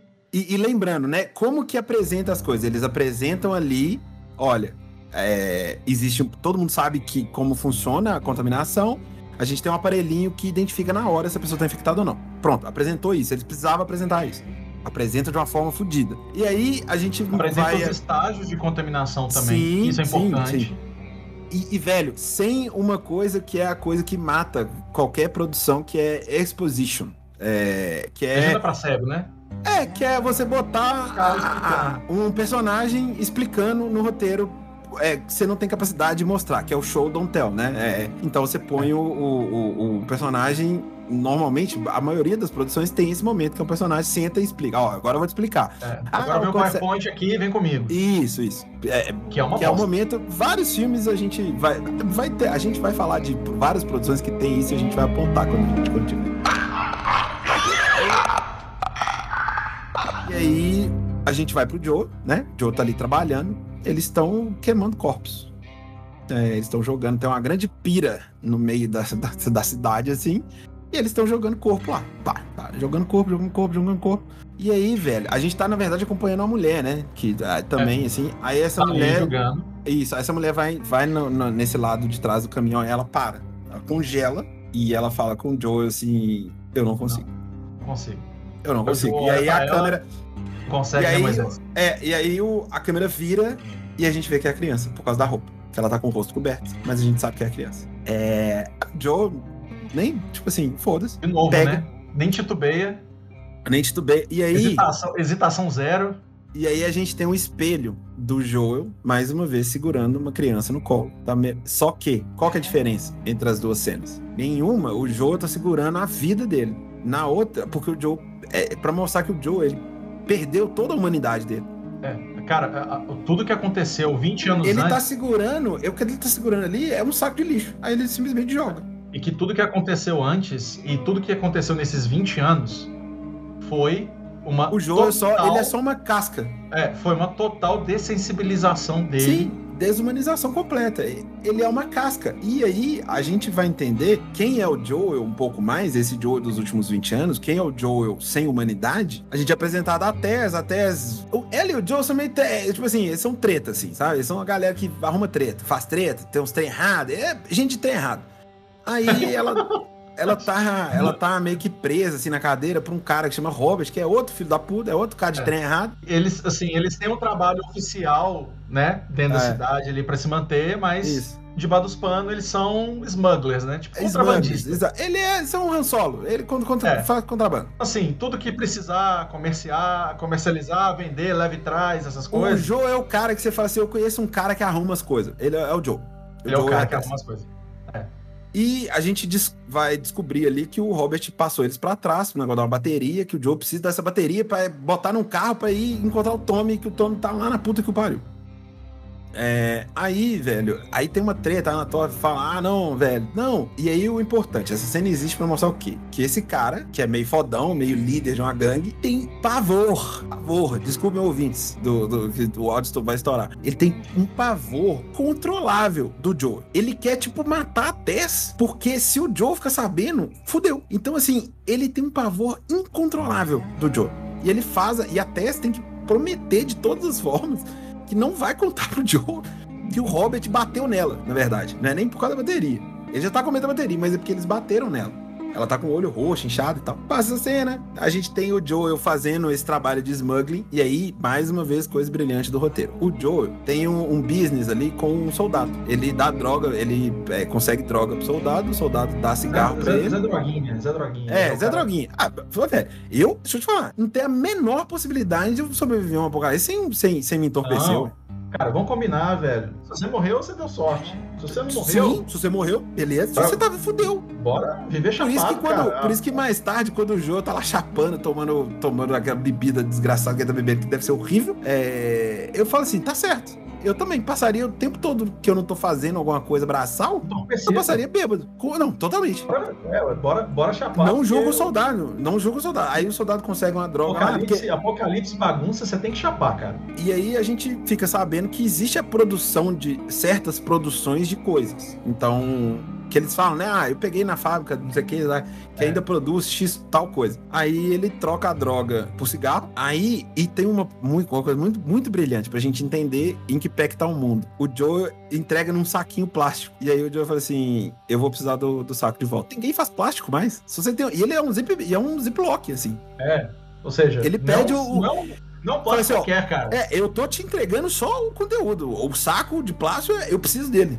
Porque eu bom, vou vender bom. mais droga depois. É uma cena tão brilhante, porque mostra o que o Joe faz, tal, que ele é esse cara de, de treta, e apresenta o soldado que vai aparecer mais tarde, sacou? E aí, e, é e sempre uma... a construção, é sempre, tipo assim, nada é de graça, tá? Numa produção boa, nada é de graça. Tudo tem um motivo de estar ali, sacou? E, e esse início é muito legal, porque é muito parecido com o jogo, apesar de ser adaptado pra Sim. televisão, audiovisual e tudo mais. E é o seguinte... Todas essas andanças aí que, que a gente falou, do Joel trabalhando lá, jogando o corpus na pira, depois ele vai lá e procura outro trabalho numa fila cheia de gente, depois mostra a tese em outro canto da cidade, depois mostra ele vai que lá eles trocam um trabalho, eles trocam trabalho por um crédito de comida, é. né? É. Igual então, a Rey em Star Wars, Force Awakens. Exatamente. E aí, toda essa andança já mostra a cidade, já mostra o mundo, já mostra o que, que se tornou o mundo vinte anos depois daquele outbreak. Muito importante, eles mostram nessas andanças aí, três pessoas sendo enforcadas em praça pública é, por terem saído da zona de quarentena. Então, assim, mostra, assim, né, o, o que acontece, mais uma vez, ensinando pra você, olha, por que que não pode sair? Quem sai é enforcado. Mostra também que, que nível que a gente voltou de medievalismo, no, no sentido de governo e, e de como a sociedade funciona. Autoritarismo total. Total, assim, beleza, aí a gente vai, e o mundo vai sendo construído, construído tudo mais. A gente é, então, nesse momento, se eu não me engano, é por aí que a gente é apresentado a uma personagem mais ou menos importante, que é a Ellie. A gente tem um pouco mais... A apresentação da Ellie tem muita coisa, assim, que a gente pode falar, mas basicamente é a gente é apresentado antes a Ellie, a gente começa a entender um pouquinho mais. Ela, ela, é, tá, ela tá presa numa corrente, numa casa qualquer, e a gente vai ver uma, uma pessoa que parece uma médica, vai fazendo, tipo, um teste com ela. A gente descobre que esse teste tá sendo feito com ela há alguns dias, e ela tá puta, ela quer ir embora, ela tá revoltada, xinga pra caralho. Bella Ramsey, perfeita. Perfeita, perfeita, perfeita. Eu acho que ela vai ser, ela vai sair dessa série, ela vai sair dessa série é, é, assim, um A-lister de, de, de Hollywood. Assim. Cara, e, e essa apresentação dela, é com, com poucas palavras, muita atitude, ela já aterriza a Ellie, assim. E ela Exato. não deixa nada, ela não deve nada pro Pedro Pascal quando ele aterrizou o Joel. Naquele, todo, todos aqueles momentos de construção uhum. que a gente falou, do prólogo, aqui, nananã, cara, ela faz... Basicamente, se, se Joe e Ellie não funcionam, não tem série, não tem história. É, não tem. E ela faz com a mesma intensidade. Então, por exemplo, isso é uma coisa muito doida, que é, os dois como identidade, como personagem isolado, eles têm o seu peso, têm sua relevância, têm sua história. E a atuação, cara, tanto dela quanto do Pedro, deixa tudo muito crível, saca? Ela, com poucos minutos dentro do quarto, sim, você já sim. quer saber mais. Por que ela tá presa, o que, que é aconteceu. É muito, muito legal ver a relação deles é, fora das câmeras, dos dois, da Bella Ramsey e do Pedro Pascal. É, é muito fofinho, cara. Eles têm uma química absurda. Voltando, paralelamente nessas andanças pra mostrar a cidade, mostrar o mundo, dananã, de novo, no detalhe, em uma das cenas, a galera tá lá pintando. Pintando o símbolo, um símbolo, símbolo. né? A gente, lê, a gente lê o título do episódio, né? Só que a gente, a gente lê a frase completa, que é When you, when you lost in the darkness, search for the light. For the light. Né? Que é o lema dos vagalumes, que é os Fireflies, que é o, o negócio que a gente vai, já vai conhecer logo no, no episódio, que é tipo um grupo terrorista, né? É, é, toda eles são força... uma mil... é, eles são uma milícia paralela. Toda força de opressão tem uma, uma, uma força revolucionária do outro lado. Sempre, sempre vai ter. Na vida real e em ficção. Em ficção, em ficção é obrigatório ter, né? E a gente vai ver que eles são considerados terroristas porque é, a Tess, ela consegue sair da situação que ela tava lá com, com o Robert, porque explode um carro-bomba. É na, na cena que ela tá lá presa. Aí explode um carro-bomba, ela vaza. Ela vai embora. É, e aí a gente tá, tá ali na L e tal. A gente conhece nesse momento por ali também. A gente conhece a Marlene, que é a líder do, do, dos Fireflies. E, se eu não me engano, ela é, é líder tipo, global ali do, dos Fireflies. É. Não só daquela área. Ela é a líder não, fodona. Ela é a líder fodona. Então, assim, ela, ela que vai articulando ali. Você percebe que os Fireflies... Ela tá liderando ali a, o grupo de Boston, mas isso. Que ela tem contatos com outros grupos. Que ela é super fodona mesmo. É. E aí você percebe que é meio, é muito, é muito células, trabalhando em célula, isso. E ela tem contato com... com assim, com... as maiores cidades, todas, todas têm, são uma zona de quarentena e tal, então todos, te, todos têm a força opressora, todos vão ter a força revolucionária. A Marlene, e aí é uma coisa maravilhosa, que ela é a mesma atriz do jogo. É, é a primeira, a primeira, é o primeiro caso que a gente tem na série até agora, pelo menos, que a atriz que fez captura de movimento e de voz no jogo é a mesma personagem na série, Marlene Merle Dandridge, e ela tá em The Last of Us um e dois. Enfim, Marlene, a gente entende um pouco mais. E aí ela mostra uma reunião da galera questionando: ah, quem é essa menina? Que porra é essa que a gente tá fazendo com essa menina? O que que você tá fazendo? Vai dar merda pra caralho, não sei o quê. Por que que a gente... Eles estão questionando por que que eles estão fazendo vários ataques, né? E a gente ouve na rádio a galera falando que o Fireflies estão atacando muito e tal. Aí ela mostra: por que que a gente tá atacando aqui? A gente não vai conseguir nada. Fala assim, aí, aí a gente vai... A Marlene tem uma cena que ela fala assim: a gente tá atacando aqui por causa dela, por causa da menina, que a gente tem que tirar ela daqui. Então a gente tá desviando a atenção. É, é, é, é, é mordo, sabe? Sabe a Aragorn no final de Senhor dos Anéis? Ele fala assim: vão lá, vão lá pro Sauron ficar olhando pra gente e não ver o Frodo. É, é tem que ter uma, tem que ter lá, a, a, a, tem que chamar atenção, né? Tem que chamar atenção, atenção pra eles poderem conseguir tirar a Ellie da cidade. E aí, por que tirar a Ellie da cidade? O que que essa menina tem? E aí ela vai, e aí ela explica. É... Aí a gente vai entender que a Ellie é imune ao vírus. Ela, ela tá infectada. Foi ela foi mordida, ela tá infectada há algum tempo já, alguns dias, e ela não teve nada. Então não virou nada, não se transformou, não teve nenhuma alteração. E ela se torna basicamente a pessoa mais importante do mundo, porque não se tem notícia de, de nenhuma outra pessoa que é imune. Ela é o primeiro caso, ela nasceu durante o, o, o outbreak, né? É, e a gente vai ver o nascimento dela. E literalmente quem dá a luz a ela é a pessoa que deu a primeira vida ao personagem, que é a Ashley Johnson, que é a brilhantíssima atriz dubladora que é, deu vida à personagem Ellie nos jogos, e, e Ashley Johnson, gigantesca. Ashley Johnson, se você não sabe, ela é a menina do... É, que é tipo garçonete, que dá uma declaração no final do primeiro Vingadores, falando dois mil e doze, do Capitão América. Olha só.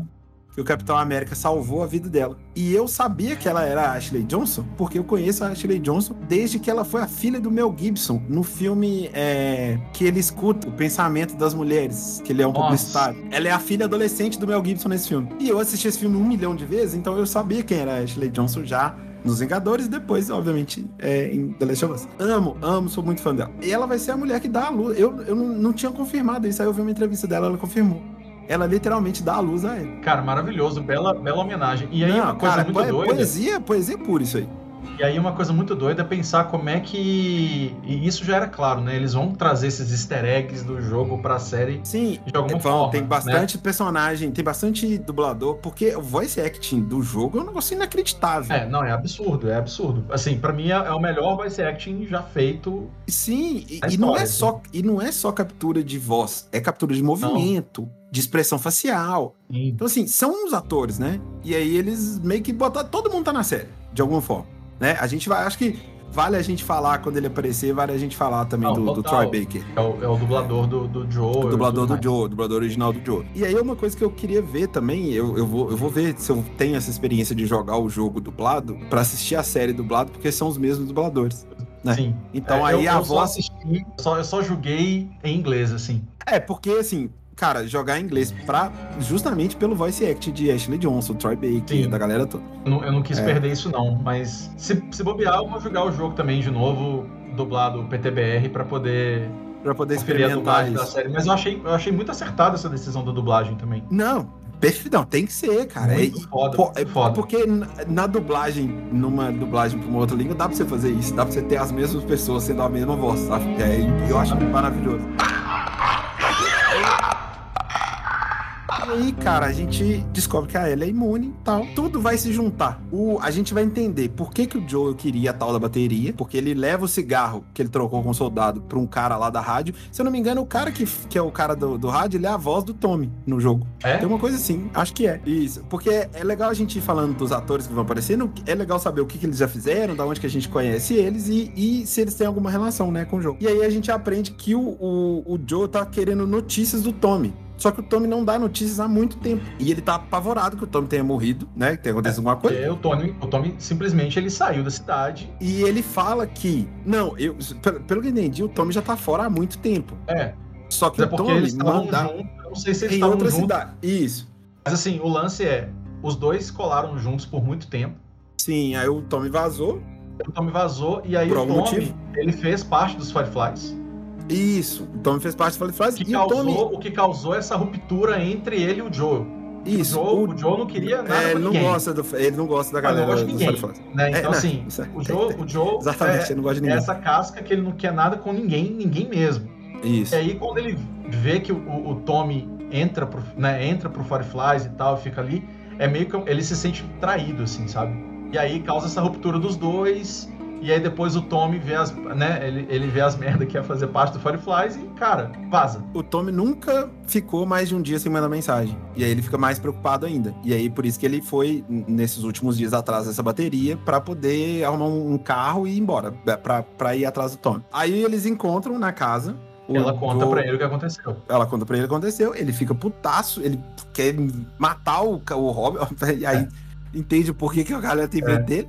Aí tem uma coisa muito louca, no meio disso tudo, que é, que é o, o é ele chapando, né? Ele tipo, chapando, né? Ele entorpecendo e dando... E aí e, é uma deitando. coisa doida que eles vão além do jogo, e isso eu achei mais legal, que é na série. Né? No jogo já deixa meio assim, qual que é a relação entre a Tess... Subentendido, né? É isso que eu é, ia perguntar. Sabe? Porque do no tipo... jogo, se eu não me engano, não tem. Isso não é explícito, assim. Não, não é. E na, e na série também não é não, né? Tipo, na série assim, olha... É... Eles estão ali... É, não é explícito, não tem... é, não, não é...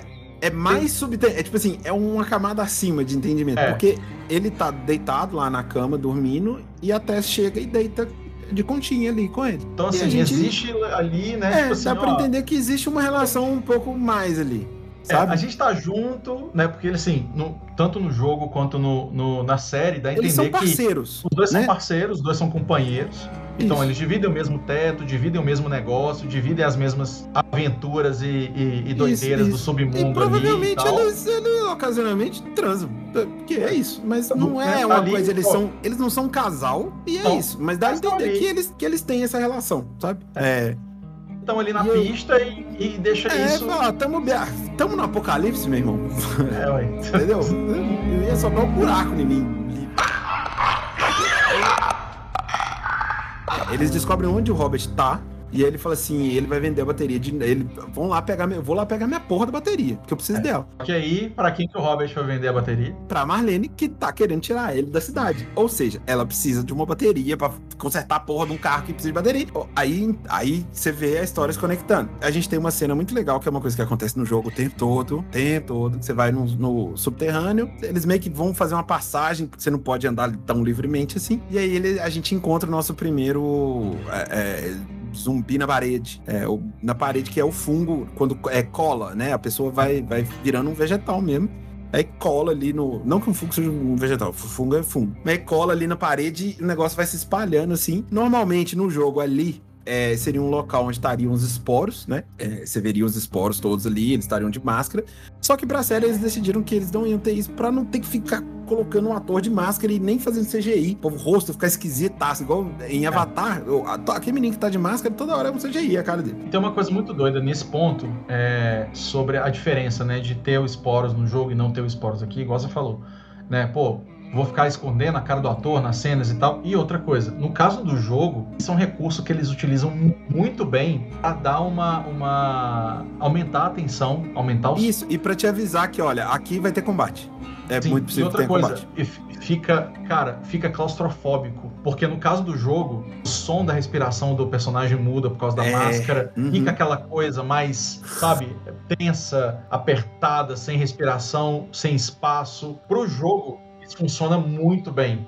E, Agora, o, tá e o seguinte, sério, cara, no jogo... pra fazer de outra forma. Interpretação, emoção, o negócio tá na voz. Numa, tá no a, gente não, a gente só vai ter essa comunicação através de expressões em cutscenes, que aproxima do rosto e tal. No meio do jogo, você tá vendo o personagem de costas. Você precisa ver o rosto. Numa série, numa produção de, de, de T V, você precisa de... É outra coisa.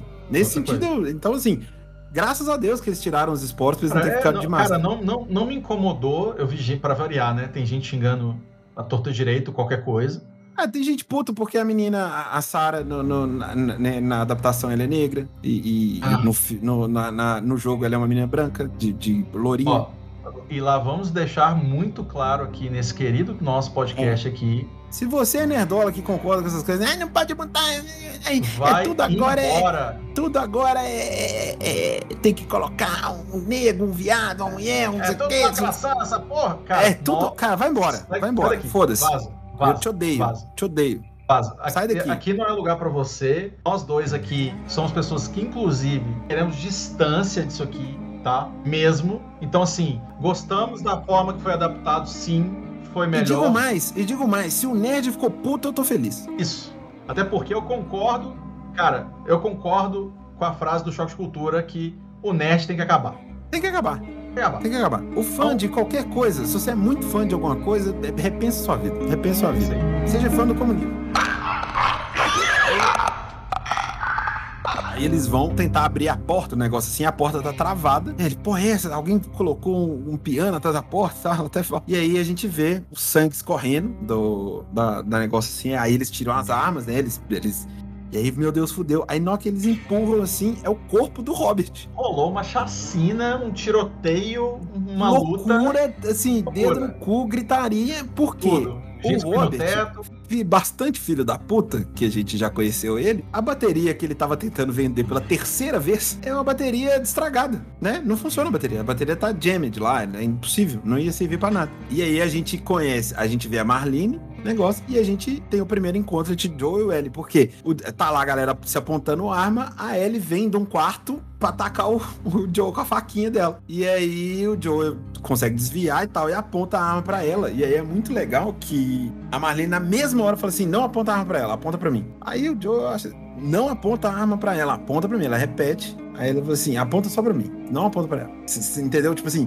Já liga o alarme todo na Marlene, tipo assim, não posso... Cara, vai que ele escorrega o dedo e atira sem querer. E aí dá ruim demais pra humanidade inteira. E aí ela fala, ela é muito valiosa. Ela, ela fala isso, assim, aí tem a conversa toda ali, eles combinam e tal, não sei o que, a Marlene tomou um tiro. É, e eles, cara, eu, eu preciso que vocês é, levem ela, porque matou todo mundo. A Marlene ia levar a Ellie, só que ela é. tomou um tiro, então ela não vai conseguir. E aí e ela pede pro Joey... Não tem mais ninguém do Fireflies pra fazer isso. isso. E, e, e outra... Dentro da, daquela zona ali de quarentena de Boston, a Tess e o Joel têm uma reputação, né? Tem uma reputação famosos, de ser os como... mais fodas pra fazer é. isso aí. Ó, esses caras são os cabulosos, E aí véio. o Joel vai, aí vai aquele negócio da, da, do, da recusa do herói. Não, não vou, vou levar ninguém, não. Porra, é essa, não sei o que. Aí a, a, daqui... é, aí a Marlene oferece pra eles, tipo assim, quando vocês entregarem ela, a gente vai te dar todas as armas, veículo, tudo o que quiser. É, ela é muito mais valiosa que qualquer coisa. Ela repete aí, essa coisa do, do valor dela. Aí já aí, acende. Né? Aí a Ellie, a Ellie fica puta, o Joel fica puto, a Tess convence o Joel ali. Beleza, vamos esmaglear essa menina da, da, da cidade. Eles vão fazer isso de noite. Tess vai, vai lá, sei lá onde, fazer alguma porra, o Joel fica com a Ellie em casa, matando tempo. E aí a gente tem também um frame by frame do jogo das, dessa cena que o Joel simplesmente deita no sofá, vou dormir, sei que se foda aí, crê, faça o que quiser. E aí a primeira fala dela pra ele é assim, seu relógio tá quebrado, quem jogou o jogo já sabia e tal, ele ainda usa o relógio que a Sarah deu. E esse relógio, quando o cara atirou, o soldado atirou, quebrou o relógio. Continuou usando, porque o relógio representa, né, a, a Sarah pra ele. Você vê que, quando ela fala seu relógio tá quebrado, você vê que bate nele imediatamente. Porque, porque ele não responde, nem... ele não faz nada. Ele não faz nada, mas você sente, você sabe que ele sentiu.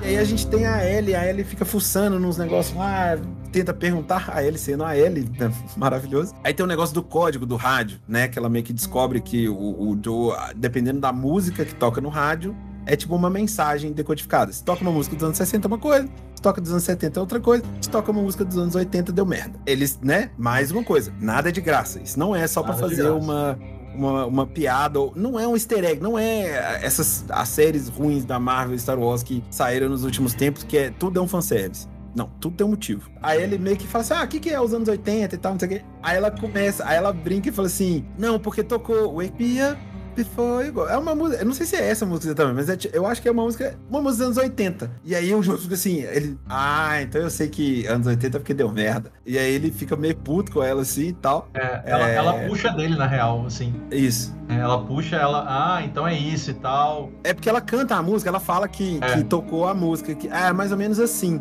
Só que ela tava lendo um livro que era justamente mil e um discos pra você é. ouvir antes de morrer, uma coisa assim. Provavelmente ela leu lá uma música dos anos oitenta e aí ela meio que cantou a letra. Mas ela provavelmente conhecia pra, pra saber a melodia também, né? Vai, ela teria que ouvir. Enfim, aí ela entrega pro Joel, na verdade tá entregando é pra gente, né? Pra audiência que tocou uma música dos anos oitenta, deu merda no rádio.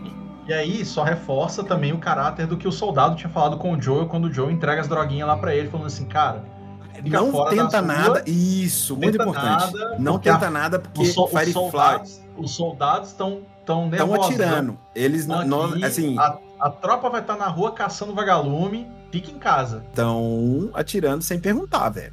Tá, tá treta, tá treta pesada treta. O negócio, então não faz nada. Ok, depois disso, a Tess volta... E aí, seguindo a nossa história aqui, cara, a Tess volta e aí tá na hora de sair da cidade, né? Isso. Aí vão sair da cidade, eles vão desviando caminhos, etcétera, até conseguirem sair da, da, da zona de quarentena. Eles vão pelo, pelo, pelos, é, pelo subterrâneo.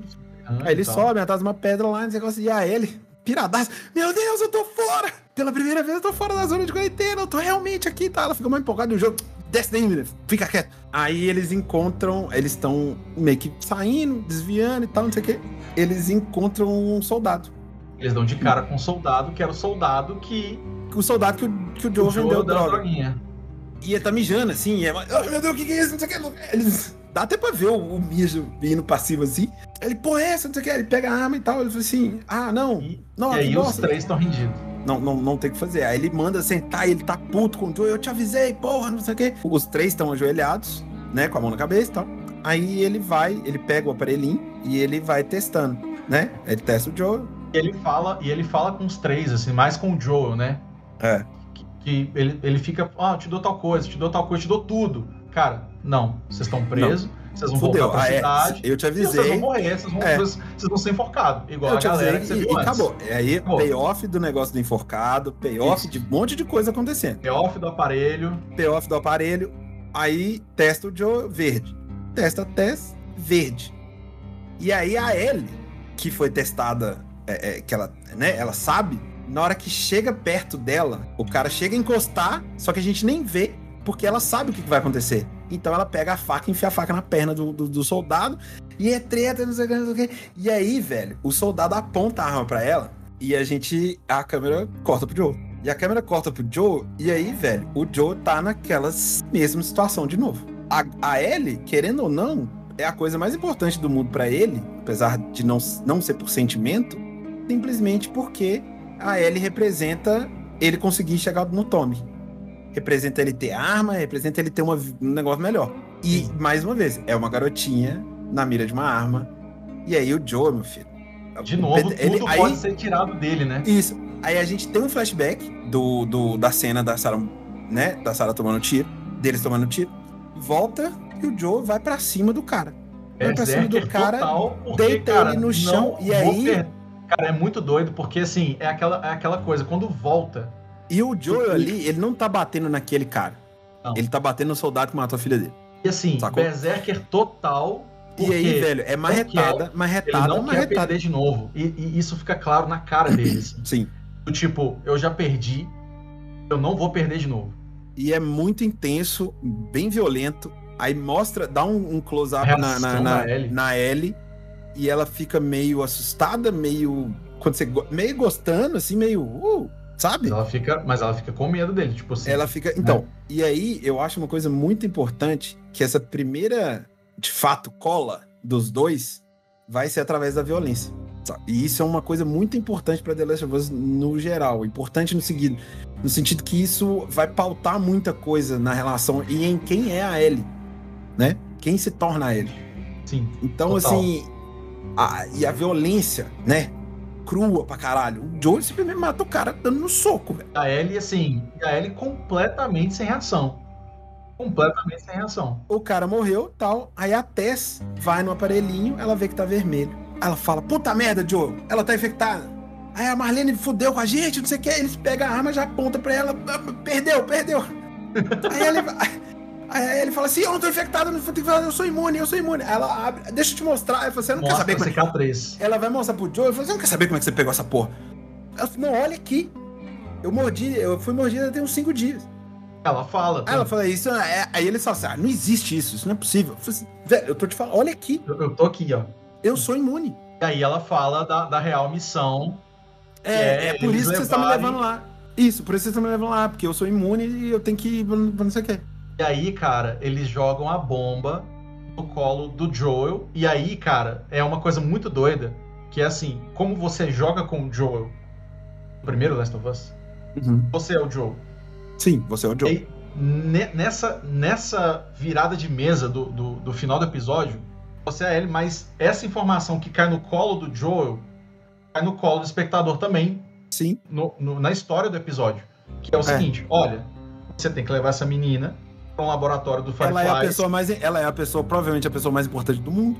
Porque, porque se ela é imune, dá para fazer uma vacina pro Cordyceps e salvar a humanidade.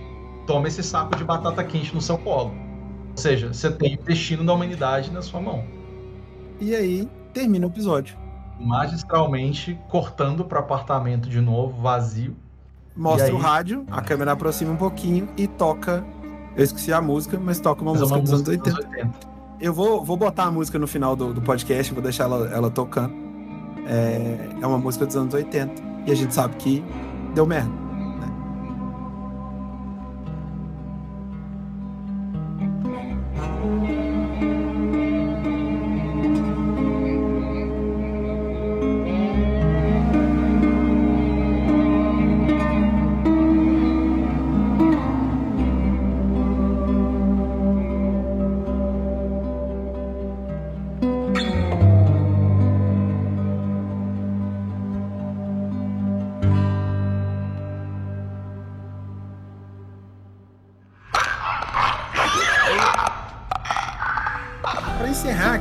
Que a gente vai fazer no, no, no podcast, em todos os episódios, em, em tudo que a gente for falar, a gente vai ranquear coisas. É, o primeiro ranqueamento é o M V P, que é o... Quem foi o, o bam, bam, bam do episódio? Quem foi o Most Valuable Player? Quem é o... o quem brilhou neste episódio? Quem brilhou? Quem brilhou, Pepe? Na minha opinião, quem brilhou, quem recebe o M V P do primeiro episódio é o Craig Mazin. Que assim, eu tô... Tudo bem, ah, você escreve, você é roteirista, você gosta do cara, é óbvio que vai ser. Cara, mas. Tá enviesado sim, mas é a sua tô opinião. Enviesado, tô enviesado, mas ele, além de, de escrever, de fazer esse negócio, ele foi um diretor brilhante de, de, desse primeiro episódio, velho. Não, sacou? Cara. E pra um eu, cara que eu, não eu, tem eu, crédito. É. E pra um cara que quase não tem crédito de, de direção, é, tem que conferir, mas é, praticamente não tem crédito de direção, ele pegar esse primeiro. Tipo assim. É tipo o primeiro episódio mais importante, assim, de talvez... É. Um dos mais importantes do, da história, assim, de entretenimento. O cara pegar isso e dirigir, maluco, sacou? É, é doideira, tá? Chegar então... com uma qualidade lá no teto... Nossa, velho, chegar é de voadora. Então, eu espero que, que, que Hollywood transforme ele num, num dos maiores, assim, porque ele merece pra caralho. Então, o Craig Mazin é o meu M V P, assim, desse primeiro episódio. E o seu M V P, Braca? Cara, o meu M V P, velho, eu mudei de última hora. E? Porque eu ia dar o troféu de M V P pro nosso querido e amado Pedro Pascal. Porque o Joel, cara, ele foi o cara do episódio, assim. A história desenrola, a história tem o peso, a história tem a densidade por causa desse personagem. Que o Pedro Pascal conseguiu traduzir com maestria. Eu tenho certeza, assim, a Bella Ramsey também. Mas, cara, sim. Ele ocupou o episódio. Eu acho que vai vir, vai vir um episódio dela como vai, M V P ainda. Com certeza, mas... vai. Cara, vai. Já. Inclusive, a gente vai falar isso daqui a pouco, porque logo depois que o episódio acabou, a H B O soltou nas redes um, um, um teaser do que, que vem por aí nessa temporada ah. do Last of Us. Pra quem for ver o vídeo, a gente, eu vou mostrar aqui. Aqui, ó. É... Nosso, nosso querido podcast Review fala e entrega. Então, se você tá é... vendo... Próximos episódios aí, ó. Estamos tá, tá, passando cenas. Se você é, tá vendo inclusive... pelo YouTube, inclusive se você estiver escutando pelo Spotify, dá uma coladinha no YouTube. No YouTube, é... vai ter os links tudo certinho, mas é tudo ReviewCast, tá? É só procurar por ReviewCast. Procura o ReviewCast, é... fala as nossas redes sociais aí, Pepeco, antes de eu revelar o meu M V P, cara. Meu Deus do céu, é... Gente, eu criei todas as nossas contas. Onde que a gente tá, cara? A gente tá no Twitter, a gente tá no Instagram, a gente tá no YouTube, a gente tá no Spotify, a gente tá onde? Ah, lembrei. É... A gente tá no Gmail, aqueles, né? a, gente... a gente tá no YouTube, é ReviewCast, é re.viewcast um, na verdade, é... porque é só o primeiro canal. Mentira, porque é difícil conseguir esse nome. É, então é ReviewCast um. No TikTok, ReviewCast. No Instagram, ReviewCast. No Twitter, ReviewCast, só que ao invés do I, é o um, número um, no lugar do, do, do, do I, o ReviewCast. E na Twitch, ReviewCast também. É isso. Então estamos Sim. em todos esses lugares. Vai ter conteúdo lá? Não, ainda não. O primeiro episódio a gente vai preenchendo com coisas ao longo do tempo. Mas, mas já vai seguindo aí e, e é isso. Então, cara, gente, vamos que tem voltar. Muita coisa. Mas assim, é... cara, vamos lá, cara. É o que você falou antes da gente gravar esse episódio. Estamos vivendo a era de Pedro Pascal. A cara. Era de Pedro Pascal. Estamos o maior dividindo o mundo. O maior estamos dividindo o mundo, mundo com, com esse Big Daddy aí. Mas pra mim o M V P, velho, fica por conta do personagem mais tenso de Last of Us, que é o mundo pós-apocalíptico. A série apresentou, cara. E, pra mim, assim, é, e quando eu falo personagem, velho, é, é, é, pensa assim, é igual nas histórias do Batman. Gotham City, a cidade é um personagem. Sim. Tem outras cidades, outros lugares que são personagens. E o mundo de Last of Us, velho, ele é um personagem que ele vai suprimir e jogar pra baixo todo mundo que tá nele, sem exceção. Sem exceção. Sim, então, assim, se a gente for pensar, né, no, no Cordyceps como um... um... É, é uma arma desse mundo, contra a gente. Sim. Exatamente. E, cara, esse mundo que joga tudo pra baixo e que massacra sem filtro é, é, cara, é uma das é, pra mim, é a espinha dorsal de, de Last of Us, assim. É o denominador comum que tá desde o início até o final e tá ali assim, mano, como M V P desse primeiro episódio. Então, perfeito. Cara, é... galera, tá de parabéns. E aí, uma, outras coisas que a gente vai fazer, a gente vai ranquear também, a gente vai, vai listar também quem foi o, o vilão, né? Se a gente tá falando quem foi o melhor do episódio, não o que, o que foi pior, mas o, o tipo, a, é, vilão, o vilão o do... Guy, do o bad guy. É, e aí pode ser uma coisa ruim também, que a gente eventualmente acha, mas... o bad guy do, do, desse episódio, pra mim, é, é, não tem como não ser o Cordyceps, né? É, eu queria muito que fosse um soldado filho da puta, mas, né, não, eu acabei... Ele eu, não conte, acabei eu acabei contextualizando ele o suficiente pra ele não ser o, o, o bad guy, eu acho. É, cara, eu concordo contigo. O fungo, vou chamar de fungo safado. Fungo safado. Fungo safado. Esse fungo safado, ele é o vilão, é o bad guy top do episódio. Nada que chega perto, cara.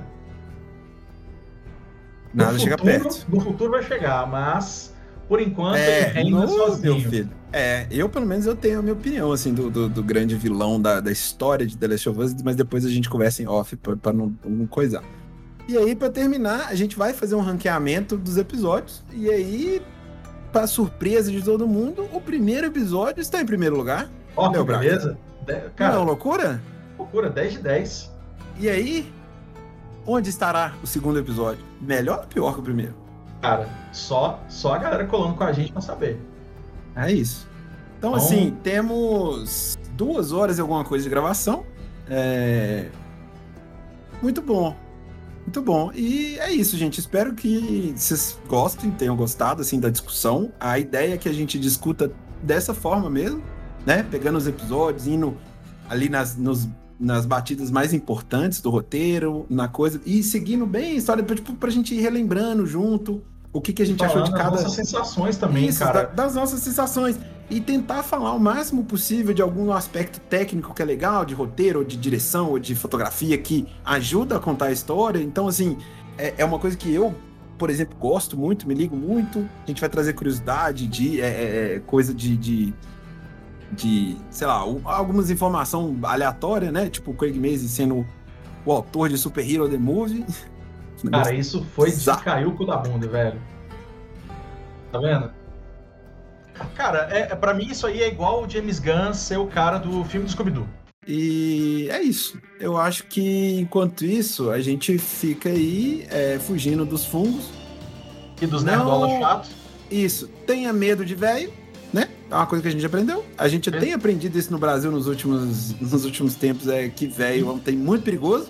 Tem, tem. Pois Principalmente é, porque... um velho... Véio... O oh, que, que é mais perigoso? Um velho com azap ou um velho é, saindo fungo na boca? Velho com azap. Velho com azap. Velho com azap eu... é perigosíssimo. Então é isso. É... Muito obrigado a todo mundo que ouviu até aqui. Vocês três que chegaram aqui, comentem aí. Eu sou um dos três e tal. É, e manda mensagem pra gente aí. Eu, eu sou arroba Pedro Turambal em todas as redes sociais. E eu acho que o Léo, o Braca é arroba Léo Braca em todas. Eu sou arroba L Braca em todas as redes sociais. Exatamente. Então eu sou Pedro Turambal em tudo, ele é L Braca em tudo. É, procura a gente aí e espalha a palavra. Se você quiser falar comigo, vem no Instagram, que é a rede que eu olho mais, é o que dá mais. É, eu tô no Twitter pra caralho. É. Espalha a palavra, compartilha isso se você gostou, se você acha que tem gente assistindo o The Last of Us que vai gostar do que a gente discutiu aqui e quer contribuir também, então é isso aí. É, semana que vem estaremos aí de novo para falar do episódio dois, Infected, que vai chamar o episódio. Boa, e se sejam muito bem-vindos ao nosso Isa, ReviewCast. Que a gente muito. vai ver e rever coisas. Olha que legal. Então, se cuidem, logo mais tem mais, galera. É isso. Um abraço. Fiquem com a música dos anos oitenta, que a gente não lembrou de falar o nome. Mas, é... tá aí. Mas ela vai acontecer aí pra quem tá no podcast, né?